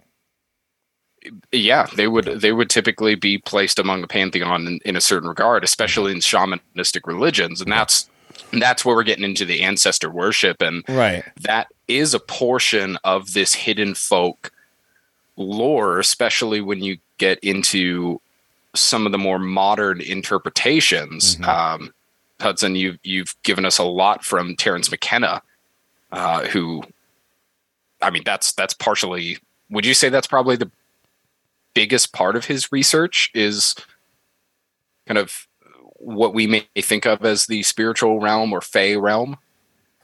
I mean, for lack of a better term, I mean, yeah, basically, like he he's kind of like a psychedelic pioneer, um, who did a lot of, I guess the best term would be like research on consciousness and um, different altered states that you can reach uh, through plant medicine, through like holistic breathing techniques, um, or Which we sorry, know were all in use. which we know were all in use by several of these cultures. Absolutely. I mean, this this stuff is pretty ancient, and um, he said that you know for him it was the most reliable way to you know prove that there is a spirit world, and um, he he focused a lot of time uh, around DMT, and he was one of the first people that really brought the DMT experience to the public, and um, yeah, do we want to start talking about that a little bit and his conception of elves and the fairy realm? Sure. Yeah, go ahead. I All mean, right. we, we, uh, what was uh we're done with that last part. Okay, cool. Well, he uh he basically thought of it uh, like when you smoke DMT, your consciousness is like moving into a higher dimension. You know, you're bursting through this like membrane, and there you'll find these like little elf things that can appear as, you know, like little jokers. Or one thing that's consistent is that they're very like merry. Um, they they they play rough. They understand that you're a human, but they don't really understand your limits as a human. Um, they are trying to show you things. Uh, they're very tricky, and they basically fit the description of fairies from folklore. Uh, these beings that you can reliably encounter by ingesting DMT through, you know, inhalation or through ayahuasca. Right. There's yeah. There's several different ways of doing it. Um. Oh no, they're talking about doing drugs. I mean, I'm not advocating anyone do drugs. we're just uh, telling you I this mean, is we're how just this is- telling you like is how the this research exists. was done. Yeah. This is how the research Yeah. was done. That's, that's yeah, what- this is how the research was done. and telling I you mean, how the sausage was made. We're not telling you to eat it. yeah. Yeah, no. Um, Nobody's But telling you. he, not- uh, nobody's nobody's doing a Joe Rogan thing. Joe Rogan is like the world's biggest DMT salesman that doesn't actually sell it. You know what I mean? well, other than Terence McKenna. Yeah. No, but Joe. Well, Joe Rogan's probably Yeah, probably nowadays you're right. Joe Rogan's get more. imagine Joe Rogan's so. got more. uh more views. He's you know he's. you Well, know, for anyone unfamiliar with Terence McKenna, he's the guy that basically like, you know, ultimately kind of convinced Joe Rogan to do DMT. Like Right. Joe Rogan kind of getting into his stuff, you know. and- Right, right. He he hooked up with yeah. Well, I mean, don't forget Joe Rogan. Like his whole entire television career as an actor, because he is an actor. In case you guys forget, um, he uh his his first role was as the conspiracy theorist janitor on NewsRadio. So Yeah, I, I forget about that sometimes. yeah, so like yeah, he started out. He's an actor. Everyone, don't forget Joe Rogan's an actor, not just a comic. He's an actor. No, he's definitely also an actor for sure. But um, and he podcasts. So uh, it's like yeah, he also does this on the side. No, but uh, yeah, Terence McKenna is where the whole DMT culture came out of. He was the original pioneer in in the the DMT uh, culture experience, whatever whatever you want to call it.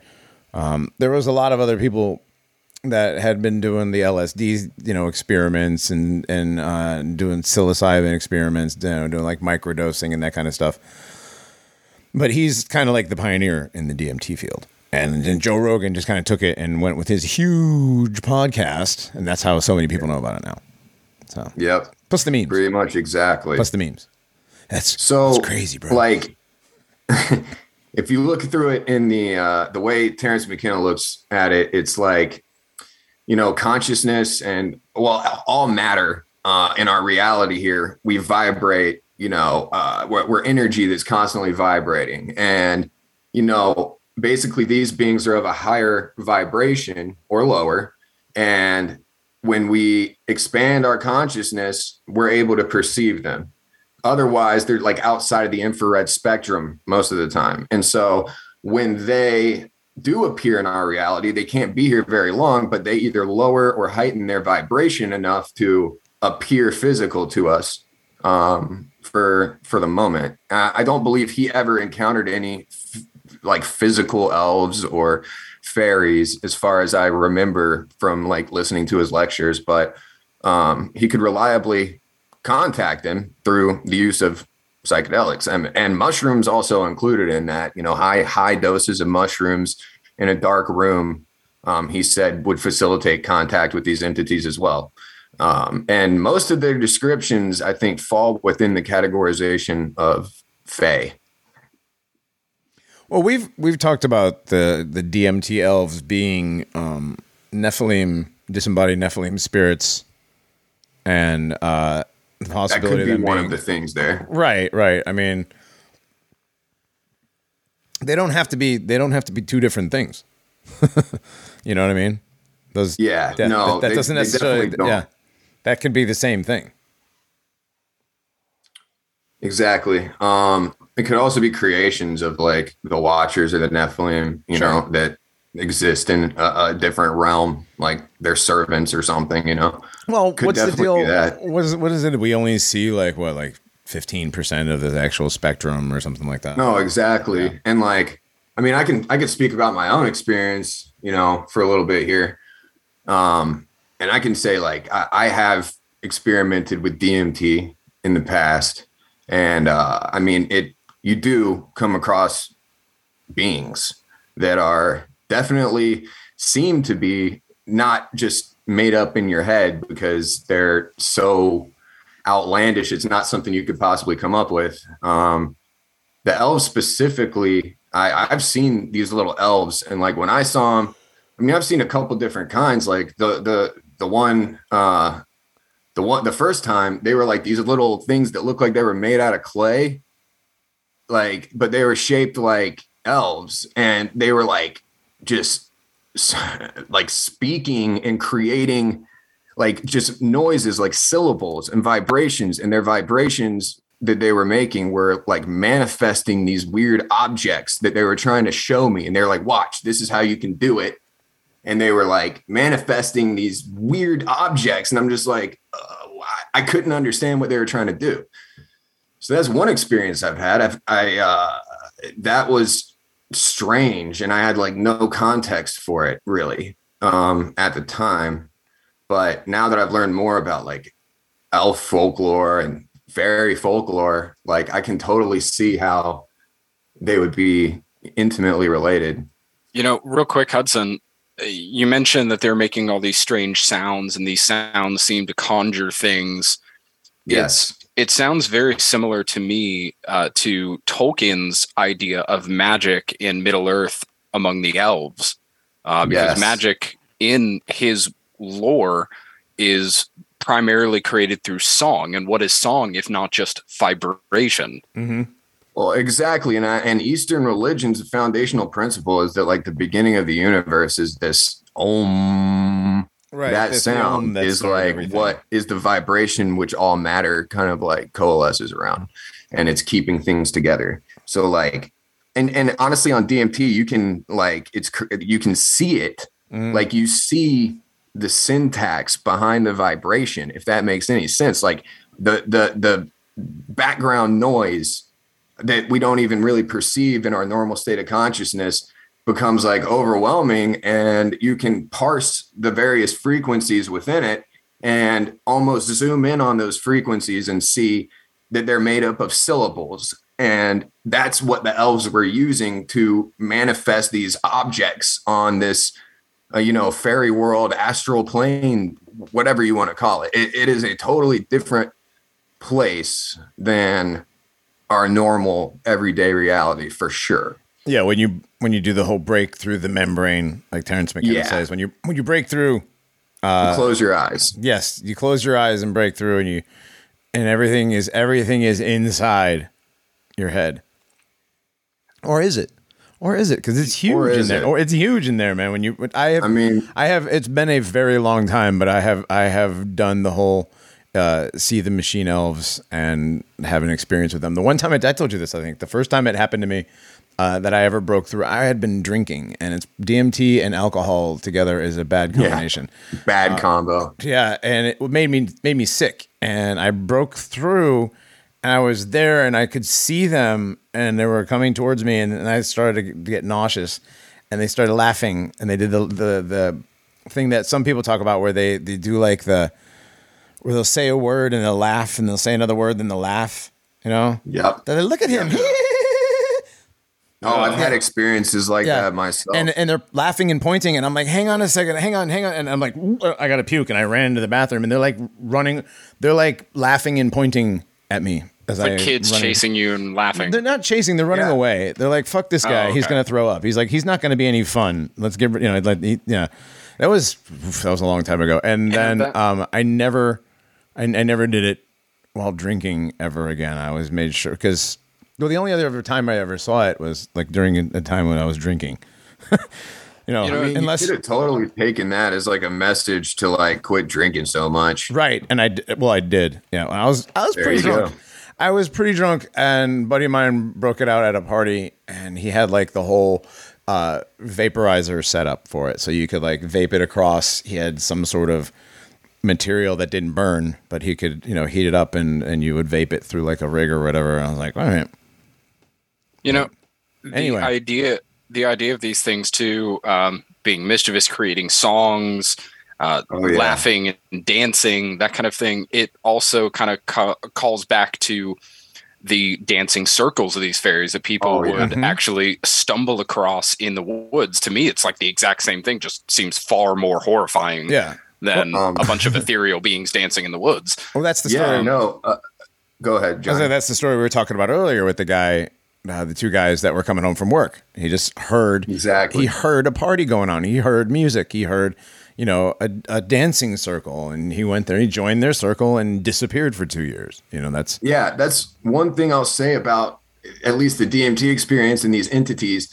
Um, not all of them, because there's really strange ones, but um, you will find some that it's all it's so much fun. It looks like a cartoon, like you're just everything looks like they're it's just so much fun. You know It's what like I mean? you're at a And they're party. just merry and they're they're like cartoonishly merry, you know, and like I, I mean, I've seen them just being hilarious, dude, like making fun of me. Like I'm trying to be serious and ask questions in the spirit world. And they're just like, yeah, no, okay, buddy, like making me feel stupid and, and like laughing at me and like taunting me until I realized, like, okay, I got to stop taking myself so seriously, thinking that I'm going to get answers from smoking DMT. You know what I mean? Like, you're not going to get like deep answers straight to your. At least No, I really dude, you just have to- times. you just have to get Um, that ego death. Get the ego. Yeah, you're like, and and it, you can get beneficial stuff from it. I mean, like, no, you can. know, You, I mean, you can. I mean, I look. I'm not. I'm not advocating. No, I'm not Anybody advocating do any of that kind of I'm stuff. just like But- giving you the the full spectrum. You know, another weird uh, thing that happens is, and, and it relates to the fairy world also, and uh, you know, the lady in the lake type thing. Um, there can be a seductive quality to some of these entities. Like Mhm. some of them are beautiful, like just like impossibly beautiful. Um, Bonk. and and Bonk, it, it- it's like a seductive quality there and you know it's at the time it feels like oh yeah this is awesome but then it's like you know what are the implications of that like what are you seducing me Well, the succubus is, uh, you know, can fall into that too because succubus is like the hot demon that comes at you, you know, in the middle of the night. or even like mermaids in in some ways sure, too sirens. sirens Sirens. yeah Go to horny DMT jail.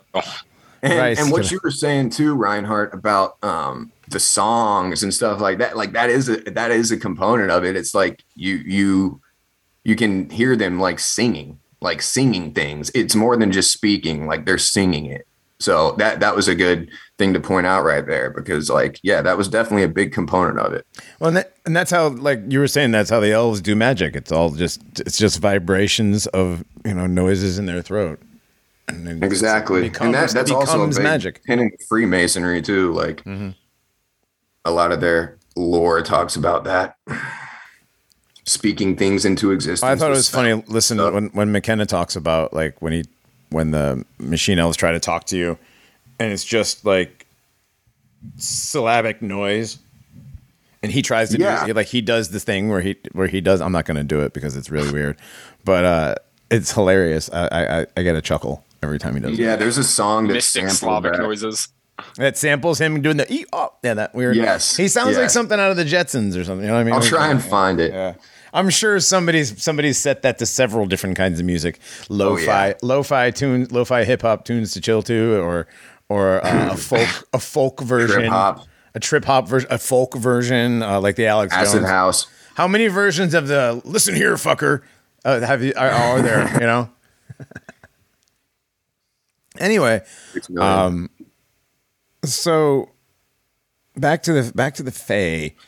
Yeah back back to the fae So are we? Are we? Um, the DMT. The, I think there. Personally, I think there's a difference between the DMT elves and the Fae. That's my personal opinion. Well, I think there could be, but I think that they it, it could also be the way to see them like in their normal true form when they're not trying like vibrating into our reality. You know what I mean? And like just I, they they might be different things, but I just think it's a whole lot of different. I just think it's a whole different thing. I, I just think it's a whole different thing completely, like a whole other. Well, Why do you think that they're so similar though? I, I think the Nephilim doing the uh, like the uh, the mischievous type stuff um, is more of an imitation of of fairies, actually, as actually them being it. So you think that the DMT things you see are like Nephilim things ah! playing tricks? Well, I mean, well, I mean, again, like the fairies are, you know, Fae are probably part Nephilim as well. So I mean, but I just think they're different than Well, the I think- fairies. I think there's a way to meld the two. So if we take from some traditions that the spirits of these beings, these hybrid beings, right? Mm-hmm. They when they their physical bodies die, their spirits don't, right? Because they are part human, they are part angelic, whatever you want to call them. They don't go to heaven or hell, uh, but they have a realm of their own, maybe, or maybe they do go to hell. I don't know. Um, but that it's it's my thought that the DMT experience beings are the same. They're just the spirits. They're the purely spiritual side Hmm. of these That's kind of what I was saying too. Yeah. Okay. Just I can see like that. they I guess I can't can see exist. that. Yeah, One like more they thing. can't they can't manifest real quick. They can't manifest Yeah, sorry. physically without uh, they can't manifest physically for long periods of time. Maybe they can for a split second, or maybe they can possess somebody. Well, or But- they don't manifest physically. They just you you manifest to where they are Right. Right. during with DMT, which is like a what like a five to like two two to five minute experience. Like you know, like Exactly. Um, that just reminded me that I I had I had one more experience that was like totally different from DMT that I had with with uh, what I would describe as gnomes. Um, and this was years ago. Uh, whenever I was like partying a lot, and um, I was using nitrous, and I I like I think I had eaten some mushrooms, and I was using nitrous, and I I was like breathing, but I was holding it in, you know. And I got to this point where I, I was like looking at a picture on the wall of like just like some fractal uh, pattern. And all of a sudden, I see these little gnomes like manifest out of those visuals. Like I was able to perceive these gnomes and they were like waving their hand in front of my face and like pinching me, pulling on my beard and pinching me. And like I could feel it, like physically feel them pinching me and pulling my beard. And they looked like, you know, little garden gnomes, but they looked kind of honestly like they looked kind of fucked up. Like they kind of like looked like misshapen or inbred.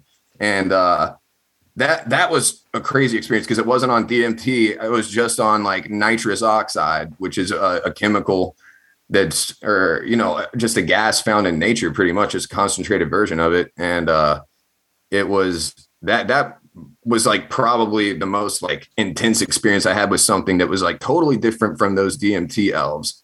You know what I mean? And it's like it'd be weird if I imagined them pulling my beard and pinching me, and I could actually feel it. But hey, Well, that's I, I mean, creepy. I can't explain it. It, it was it was definitely a wild experience, though. that is that is really well. I'm sorry, I just murdered that wasp. Got him. Good. Yeah, he he got yeah. I got him with a bottle of screen cleaner. Good shit. But um, that is, I mean, that's different. Well, yeah, that is different. I, I, don't, I don't want to say that you, you probably didn't see anything, and it was just the, it was just the nitrous, but it was, I mean, you could say that about was any of these the- experiences. right? Right, but the, right, and that's the thing is like with with the drugs things, it's a lot, like yeah, a lot of times it's you when you're you're sitting there with your eyes closed, but you are in another dimension. That's like you're getting into parts of the brain that. You know how does that work? How does you know how do my eyes were wide open for this one too, like wide open, just chilling, looking at a picture on the wall of like a Right. fractal pattern, Right. and it just I wasn't thinking about gnomes. Well, You I know, mean, you know, like like- you you go to look at those those paintings or those pictures at the at the mall, right? The you know, it's a schooner. Another weird thing is I was listening to like bass music with a lot of sub bass, and like it seemed like they were manifesting from those visuals and like the sound combined, like the low frequencies. I mean, well, that's completely possible. Um, I don't know. I'm I'm I'm gonna go with I don't know on that one. Same, dude, yeah. same. I Yeah, mean, yeah. I was there for it, and I have no idea. Yeah, I mean, I get it. Like, I mean, there's been times in my past when I've done heroic amounts of certain things where I've seen things, and you're like, later on, you're like, did I actually see that? Or was that the stuff? It's probably the Oh, stuff. yeah. It's probably the stuff, but who knows? That was really cool. Anyhow, moving along to the stuff that's not drug induced, but being Irish is probably alcohol induced. Um, the fairies and the uh, the mythical creatures. Uh, are we are we done with it? Well, one last Oh, thing okay. here that kind of ties into both. Okay. Um, and I believe McKenna also addressed this is that a lot of times, um, like people hundreds of years ago, I mean, like for example, the Amanita muscaria has been used in like European traditions for a long time, Mhm. and like a lot of this, the the elf and folklore and uh, or elf and gnome folklore that come from there, you know, there's it's possible that it did use some kind of hallucinatory they, they they were using some kind of hallucinatory substance to induce a state of consciousness that facilitated these encounters you know it's uh, like the amanita muscaria for example there's also ergot which is uh, kind of an lsd like substance when it is uh, like ingested in the right amounts Right. um, and mixed with alcohol. And so a lot of times, and it grows on wheat. So a lot of times, um, when they would make, you know, beer or even like certain kinds of wine, they might get ergot in it and they'd trip balls, you know, and uh, e- even stuff like, um, what's the one with the made of absinthe? Oh, Um, well, absinthe will Ah, make you do that anyways. Absinthe will make you do No that kidding. anyways. Yeah.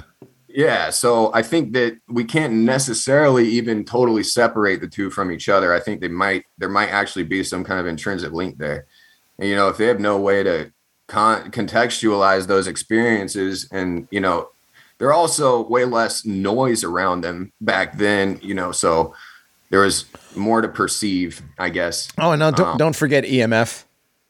Yeah, exactly. Yeah. That's that's pretty much what I mean. Um yeah, there was less way less EMF uh incoherence. Um so yeah, it's just something to think about too. Oh yeah, definitely. I mean, like I think the EMF thing has a lot to do with it. You know, I mean, they're not gonna Absolutely. you're not gonna see you're not gonna see gnomes if you've got 5G and Wi-Fi pumping around you all the time. They don't want to be around that. They just No. want to give it to you. Right. Exactly. That's how they Uh, stay that- hidden. Is is bump you off the frequency spectrum. Mm-hmm.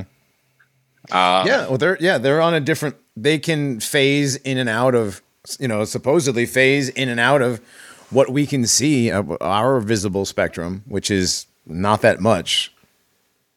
right. We're all we're already limited, and then creating this uh, folklore around the folklore that everything is fiction. right, taking away Exactly. the belief in these things. Well, yeah, it's like we've said all the time. You know, like magic isn't real; it's just a Disney thing. So the, that begs the question then the power structure is trying to cut us off from these beings. We know the power structure is, you know, just anti us in every way. So are these beings, you know, uh, is there some sort of, you know, benevolence that we could hope to gain from them and they're trying to cut us off from that? Or, you know, what, or, or are they actually, you know, are patriots in control? I don't. I don't think Patriots are in control of anything. No, obviously not. I, I don't mean, think so. Yeah, not even close. You know, you know. why would they of, be cutting us off then? I mean, just you know, further remove us from uh, you know nature, further remove Well, us from from from the earth. You know, from That's kind of why to I further- that they're not necessarily demonic Nephilim. well, to further and to further remove us from the ability to see anything for what it actually is. Agree. right? Because they remove that us too. from the ability to see these things, and then now we have all this entertainment, which you know one can make the very good case that it started with with Disney because even early fantasy that adapted traditional folklore into fiction, even that was still dark. It still kept very, um, it still kept various truths about these things, right? Right. Disney then you have turned it into Disney turned it into sugar coated pink fairies and you know Tinkerbell. bibbidi bobbidi right. boop and Tinkerbell. so right. you have this entire you have entire generations of people that have grown up seeing these things for something completely different than what they possibly are. And now you have us sitting here debating what they could possibly be. And we, you know, ultimately at the end of the day, we don't quite know. Um, but the best thing that we can say is don't mess with them. Yeah. So I think that's about the only realistic advice that we can give is don't, you know, screw with these things. Don't piss them off. Don't wear Patagonia in the middle of nowhere. right. And always take Don't- your gun into the forest. Yeah. Wear your dark yeah, I kind of think that stuff. it's all true. right. Wear dark clothing. Yeah. Man, that's Oh. I have a yeah, I have a like a I have a couple of North Face jackets that are like ridiculously loud. but they're snowboarding so- jackets. They're made to be like like on the side of a mountain, like out, you know, like a snowboard park Yeah, or something. It's not yeah, not on the hiking. Yeah, right. So returning not- to that point that yeah, you made at the beginning of the show, then Johnny, with What's these that? with these companies that are making all this loud gear that makes you very noticeable out there. Oh, yeah. Obviously, one part of it could be for safety, as they tell us, right? sure. Another part of it could be marking people. We don't know. Right. If you're dumb enough to wear a bright pink hiking jacket out in the middle of a boulder field, you know, with your neon yellow backpack and your bright green shoes, everything they like for a while, everything they did was like really bright colors. Well, it's like what I was told before going to Europe one time by a good buddy of mine from Manchester, England. He said, whenever whenever you go to Europe, do not wear loud clothing. Like, do not wear bright colors. That immediately marks you as an American, as a target. You know, you'll get robbed, you'll get beaten. People won't like you. They're going to assume right off the bat that you're an idiot. Um, that that's kind of how it it feels here. It's like it it immediately marks you as somebody who is out in this environment, these desolate places, and may not be entirely respectful, which is a point that I don't think we've made yet. Is throughout ancient cultures, the woods, whether it's Aokigahara in Japan or Hoia-Baciu in Romania or the woods of Ireland, the deserts, the mountains, people believed these places were not for them to rule. Right. They, were- understood that they it was not their land. no, they were, you know, they belonged to the gnomes, to the fairies, to the whatever, the hill trolls, whatever they were. Right. And you didn't encroach on their territory. And as long as you respected them, they would respect you, or at least they wouldn't steal your children regularly. Right. You know, if you pour hot water on them, you know, without without warning, without a warning, you might you might end up with changeling children. Right. Yeah.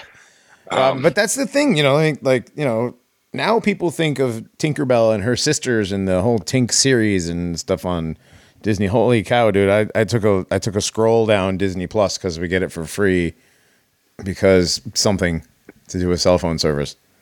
Ah, yes. I got the same thing. Yeah, so I took a scroll through the stuff that's actually on there, and the stuff that's not. It's pretty funny. Like the, the- we have all the we have, because of course you know my my wife and kid grew up Disney aficionados. I'm a little old. I'm a little bit old for the Disney thing, but my kids you know watched it, and my younger brothers were big on Disney.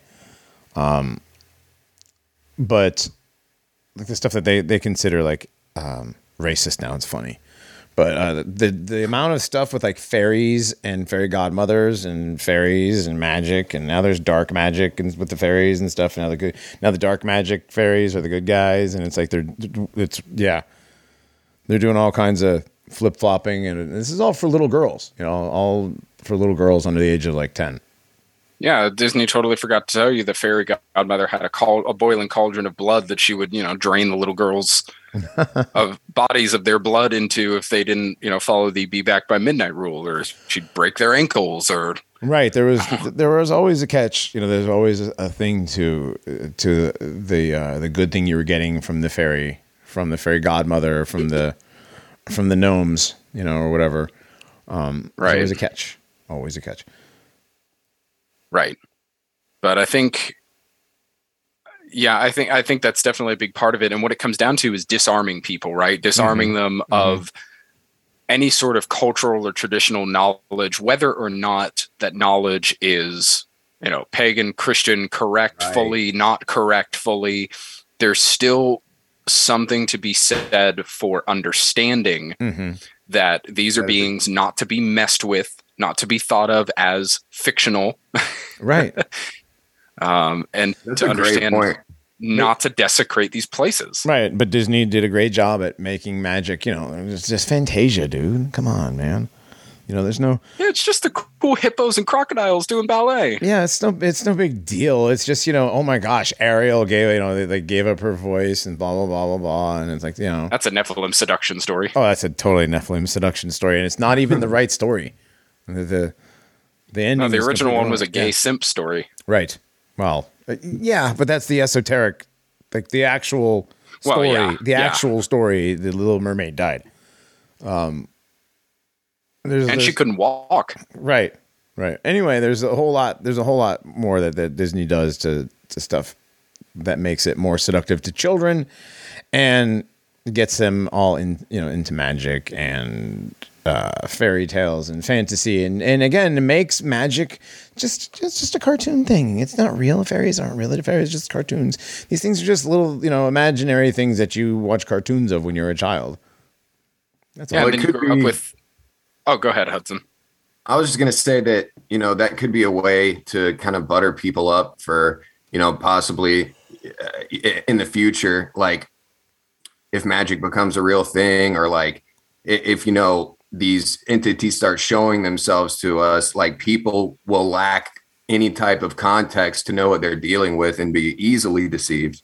there's there's also that, and then but Yeah. also you know it softens them up for the next phase of you know the things which is like Harry Potter and Star Wars. Dang it, and- you- yeah.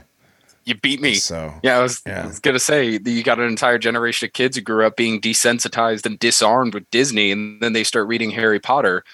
Even in in homes, you know, Catholic or Christian homes, then the Pope endorses Harry Potter, and then it's all good. They can read it, yeah, yeah, yeah. and you have you have an entire generation grown up that is just absolutely engulfed in this content. And you know, Johnny, you and I talked to to a good friend of ours recently, and other people will hear this conversation much later, not much later, but later on in this season. Uh, you know, who had a lot of experiences as a kid and was desensitized, and as a middle schooler ended up in ritual magic. right. No, like dude, the desensitization thing is real. Uh, like all of this stuff, like the amount of uh, the amount of like deaths that a child sees before you know, like the average kid in America sees who watches television or is raised by Disney or whatever. You know, it's ridiculous. The amount of um, trauma-based mind control that they've witnessed through Disney. seven years old, average average age to see porn for the first time as a kid. And that, if you don't think that's ritual magic, I don't know what to tell you, bro. Yeah, I got a bridge in Brooklyn. I want to sell you. It definitely doesn't come with a troll. Comes with troll insurance. Right. Like, like that's like trauma for a kid, you know? It- well, And, that's like, what Disney. Disney the is nothing basis but for trauma. trauma-based mind control. Disney is nothing but trauma. You have the kid. You have the um. You know, you have the introduction of the hero. You have the introduction of the the maiden. You know, the uh, the warrior princess thing. Or you have the introduction of the warrior. The introduction of the princess. The princess gets gets into danger. Some you know, the character gets into danger. There's the peril, and then there's the release of the the tension via uh, you know re- reuniting with the parents or whatever. Right. There's all kinds of there's all kinds of psychological shit that goes on in a Disney movie that keeps Oh, yeah. kids enraptured and also um, breaks them down with the desensitization stuff. So it's pretty yeah. Uh, I got into the Disney the Disney stuff a long time ago with uh, Freeman and his ex-wife Jamie Hanshaw, who's now Jay Dyer's wife.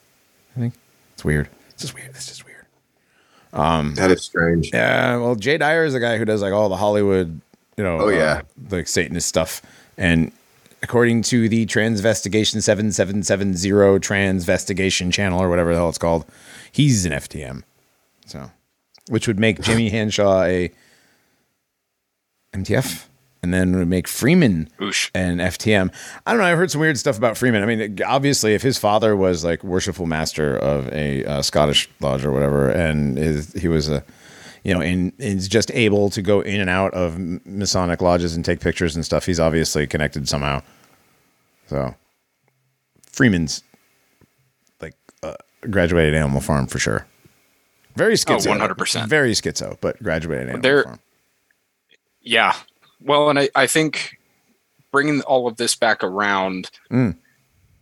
these hidden folk, there clearly is an agenda, whether they are involved with the alien abduction phenomenon with missing 411, whether they are the beings that our human elites, you know, maybe stem from these bloodlines that they worship. Who knows what the actual case is? But all of this seems to be, like I said, disarmament. It's dumbing down a population, but it's beyond dumbing down a population. It's creating literally a race of cattle beings that are helpless to to wake up or defend themselves from from any of this. Right. But here's here's here's a question though, Reinhardt. How long have we been cattle? I mean, like, if you look back at some of these pictures, there's been like huge cities with like apartment type living for a very long time. So, I mean, Yeah, I'd, I'd say we've been cattle for a very long time. The noose has just tightened more and more. right, right. I don't know, man. So, But at least our ancestors. right, our I'm not ancestors gonna, I'm not going to go off on that tangent. worshipped fairies. No, they didn't worship fairies, but they. uh Well, Well, some of them did. Some of them did. Like, Yeah. well, you have to you have to respect them. You had to pay them respects a lot of time. On um, what was the one, the Day of the Dead or whatever it is? You put out bread and water for the fairies in Ireland, and uh, that way they don't. Oh yeah, They don't that's what it your was with that changeling story. Why the, why the lady uh why her children got replaced with changeling? She forgot to put out food for them. She forgot to put out food, and she threw the water out the window. Yep. Yeah, yeah, and that and that's. Oh, and go that, ahead. I'm saying, and that that was enough for the fairies to steal her children and give them change, give her changelings that were identical to her kids. You know, in many in many cases too thing. there's there's always something that's a little bit different right like a birthmark may be gone that you know some, somebody has a birthmark like up on their thigh that you know you can't see if they're wearing clothes but if you if you were married to that person you would know right? um there's always something off so and and johnny i think you're in the same boat as me hudson you know i've always believed that these stories didn't just come out of nowhere that Oh no. people were actually Agreed. seeing something Well, I mean, we've seen in recent history, and again, we don't know that these videos are real or not, but there have been since the advent of cell phone cameras, there have been videos taken of strange small creatures, you know, in the woods, which would be considered possibly gnomes, halflings, whatever, hobbits, but gnomes, um, and uh, a lot of times what we would consider fae or fairies, um, you know, will o' the wisp, same thing, basically. yeah Remember the leprechaun in the hood? The what? The what? That the leprechaun in that like hood in Alabama, I think it was. Mm, Y'all see leprechaun? Are you are you talking about the rapist in, in Lincoln Park? No, I'm No. talking about the incredibly famous like video from the internet of like the leprechaun that like all these people saw in this like hood area. I think it was Alabama. yeah, I was like like a really ghetto area. Yeah. Wow. Yeah. I can't believe you guys don't know what I'm No, I, no I'm, idea I'm what you're talking searching. Leprechaun in the ghetto right now. Oh, you'll find I it. know Leprechaun in the Hood is a 2000s American like- black comedy slasher film. Yeah, no, I this is like thi- this was like a real thing that happened. Like a news station went out there to interview this guy, and like this whole neighborhood was out there. It's super famous video. Yeah, Oh, here it is, the original Crichton Leprechaun news story. Yeah, there you go. Here's, here's- I I don't know if there's any footage. No, there's no footage. Okay. Oh, no, man. there's no footage of the leprechaun. Just hmm. a bunch of people that say they saw it. That's and funny. no, it's all it's all black people. Like, it's all black people. I wonder if any of them like if there's no video because they all saw it and they just ran away like they do from street magicians. No, Oh, of course they did. The video would be them all talking about seeing it, but anyway. Well, it, it was. It was. It was all them like flipping out and like changing each other's stories and like, no, no, no, no, no. Let me tell it. Yep. Probably. It was very funny. Spawned a lot of good memes. Oh man, I can't believe I hadn't heard of that. Anyway, The Crichton Leprechaun. the okay. Crichton Leprechaun, Yeah. So Leprechaun terrorizes black community. I guess. he's literally. Yeah, right. He was lost. He was lost. The rain. He was like, "How the fuck did the rainbow get down over here?" He goes into a, uh gas station that's got bars on the windows. Like, you ain't from around here, is you? Right, Uh, right. Little lucky. it's like I don't think I want to eat these people. Are they people? I don't know. Yeah, I don't know. but anyway, um, the videos of of seeing these little these little gnomes, and again, you know, we've we've seen uh, lots of videos of like you know glowing balls, floating balls, like that kind of stuff, glowing, floating balls of different colors, whatever. yeah, you mentioned the Will o' the Wisps. Right. Yes. Those could be fey, you know, completely. Or they could be swamp Yeah, gas. they- or they could be swamp gas.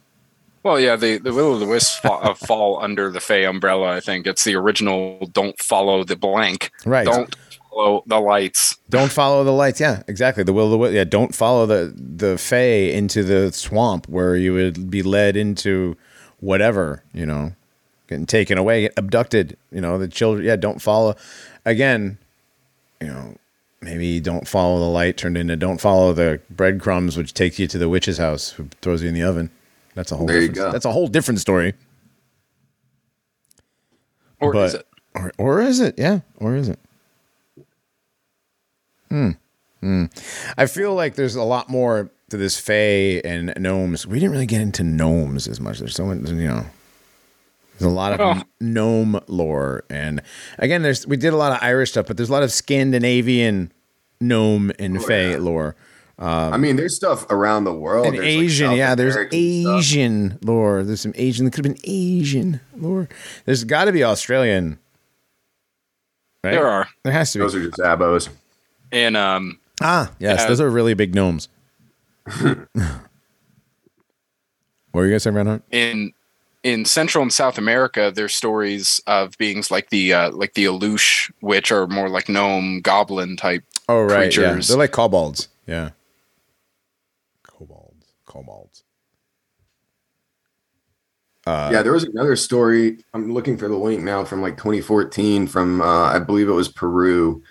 They have these like little people Well, they're always the see, yeah, they're always seeing little weird people and stuff in South America, in the jungles or up in the mountains or whatever. Yeah, Yeah, that's a common occurrence. Probably different. It's a common They're probably occurrence. just like tiny, like humanoids. Possible. Yeah, it could be pygmies, could be gnomes, could be dwarves, could be. and if you, apparently, supposedly, Oh. um, you can use implements made of iron to fight them off. That's if they're attacking you. Like a lot of times. Yeah, Yeah. yeah. If you get in a situation where you need to defend yourself from a fairy attack, Iron. if you encounter the dark elves, you know what I'm saying? um, Around Man, yeah, you around can use the iron. Man. around Sparthals never relax. Yeah. Never. Well, you don't want to relax around Drizzt anyways. So he's Yeah, that's he's true. A pretty bad guy, but he was the good guy of the bad guys. He was the good guy. He didn't want to Hmm. enslave anybody. I don't want to enslave nobody. Right. Yeah, I know, right? Is that what the leprechaun said in Crichton? Right. Which begs the question: Do they leave like a banana and Kool Aid out for him instead of bread and water? Well, it might have been a pot of gold or something. It's I don't know. watermelon. Pot of gold, pot of banana, Yeah. Anyway. similar in color. Anyways. Pot of banana. pot of don't banana. know. Stop.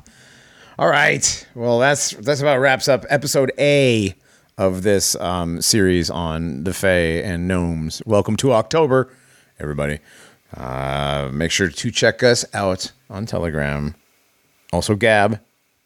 Also, live streaming on Pilled, DLive, and Odysee, live every Tuesday night. Released as a podcast on Wednesday. The Nationalist Inquirer. Be there. Uh, what else? What else? What else? We have a creepy pasta coming up at the end of this. Thank you, Hudson. Thank you, Reinhardt. Yes, sir. You, sir. All right. Um, yeah, for October, we'll have uh, some special stuff for our live streams. Each episode will have its own cool little art as well, yeah. uh, designed. So thank y'all for joining us for this awesome month. Yes. All right. We're gonna get out of here, and we'll see y'all later. Time travel makes you gay. Man, imagine hearing that on DMT. Oh man. Oh my god. Imagine Machino saying that. I, I, I, I don't know how you could sober up immediately, but I feel like I would. Let me tell you of the Drow and their atrocities. The reviled and feared Dark Elves, natives of the Underdark, live in city states ruled by various noble houses. While our lives proceed here on the surface, theirs weave their own webs in darkness. They are ruled by a matriarchal caste system, with priestesses at the highest rank. The male population is seen as less in status. Most male drow are trained as soldiers or taken as concubines. And the practice of torture and ritual sacrifice is common in their societies, with the males making up the majority of victims. All drow, however, male or female, are three parts equal cruel, arrogant, and hedonistic. They are seen as incapable of compassion at all, taking great pleasure in acts of violence, finding ecstasy in their malice. The insubordinate among them are often maimed, hands, tongues, or even eyes are removed.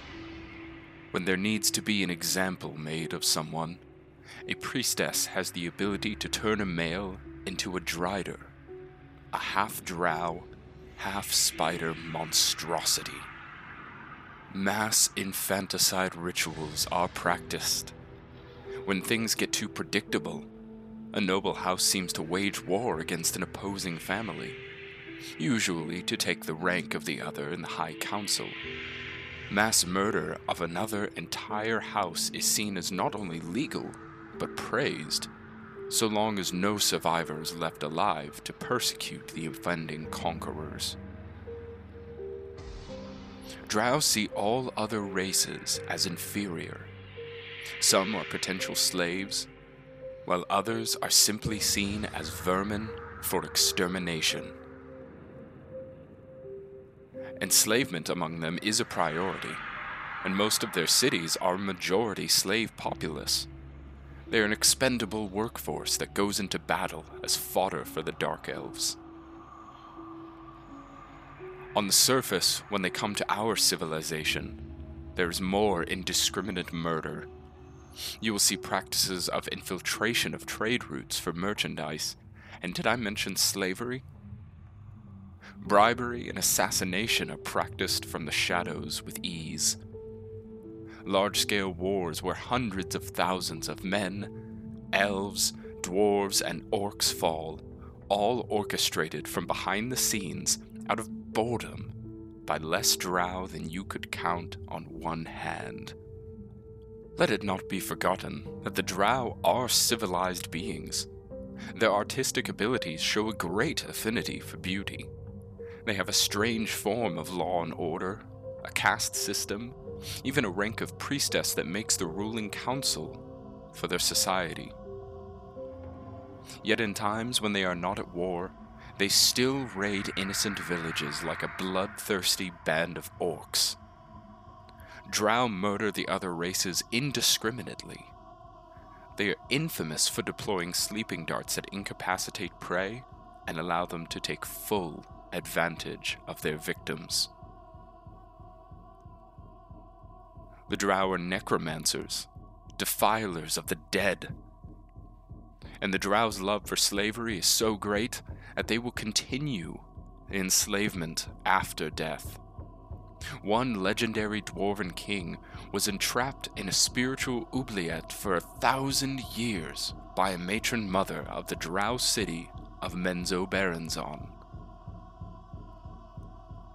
As you would expect from such an evil race, they also keep relations with demons, summoning them to do their bidding, exchanging innocent slaves as payment to be dragged back to the abyss and tortured. One matron mother infamously chose a glabrezu, a four armed canine headed demon, to sire her own child, spawning herself a monstrous drow demon hybrid abomination.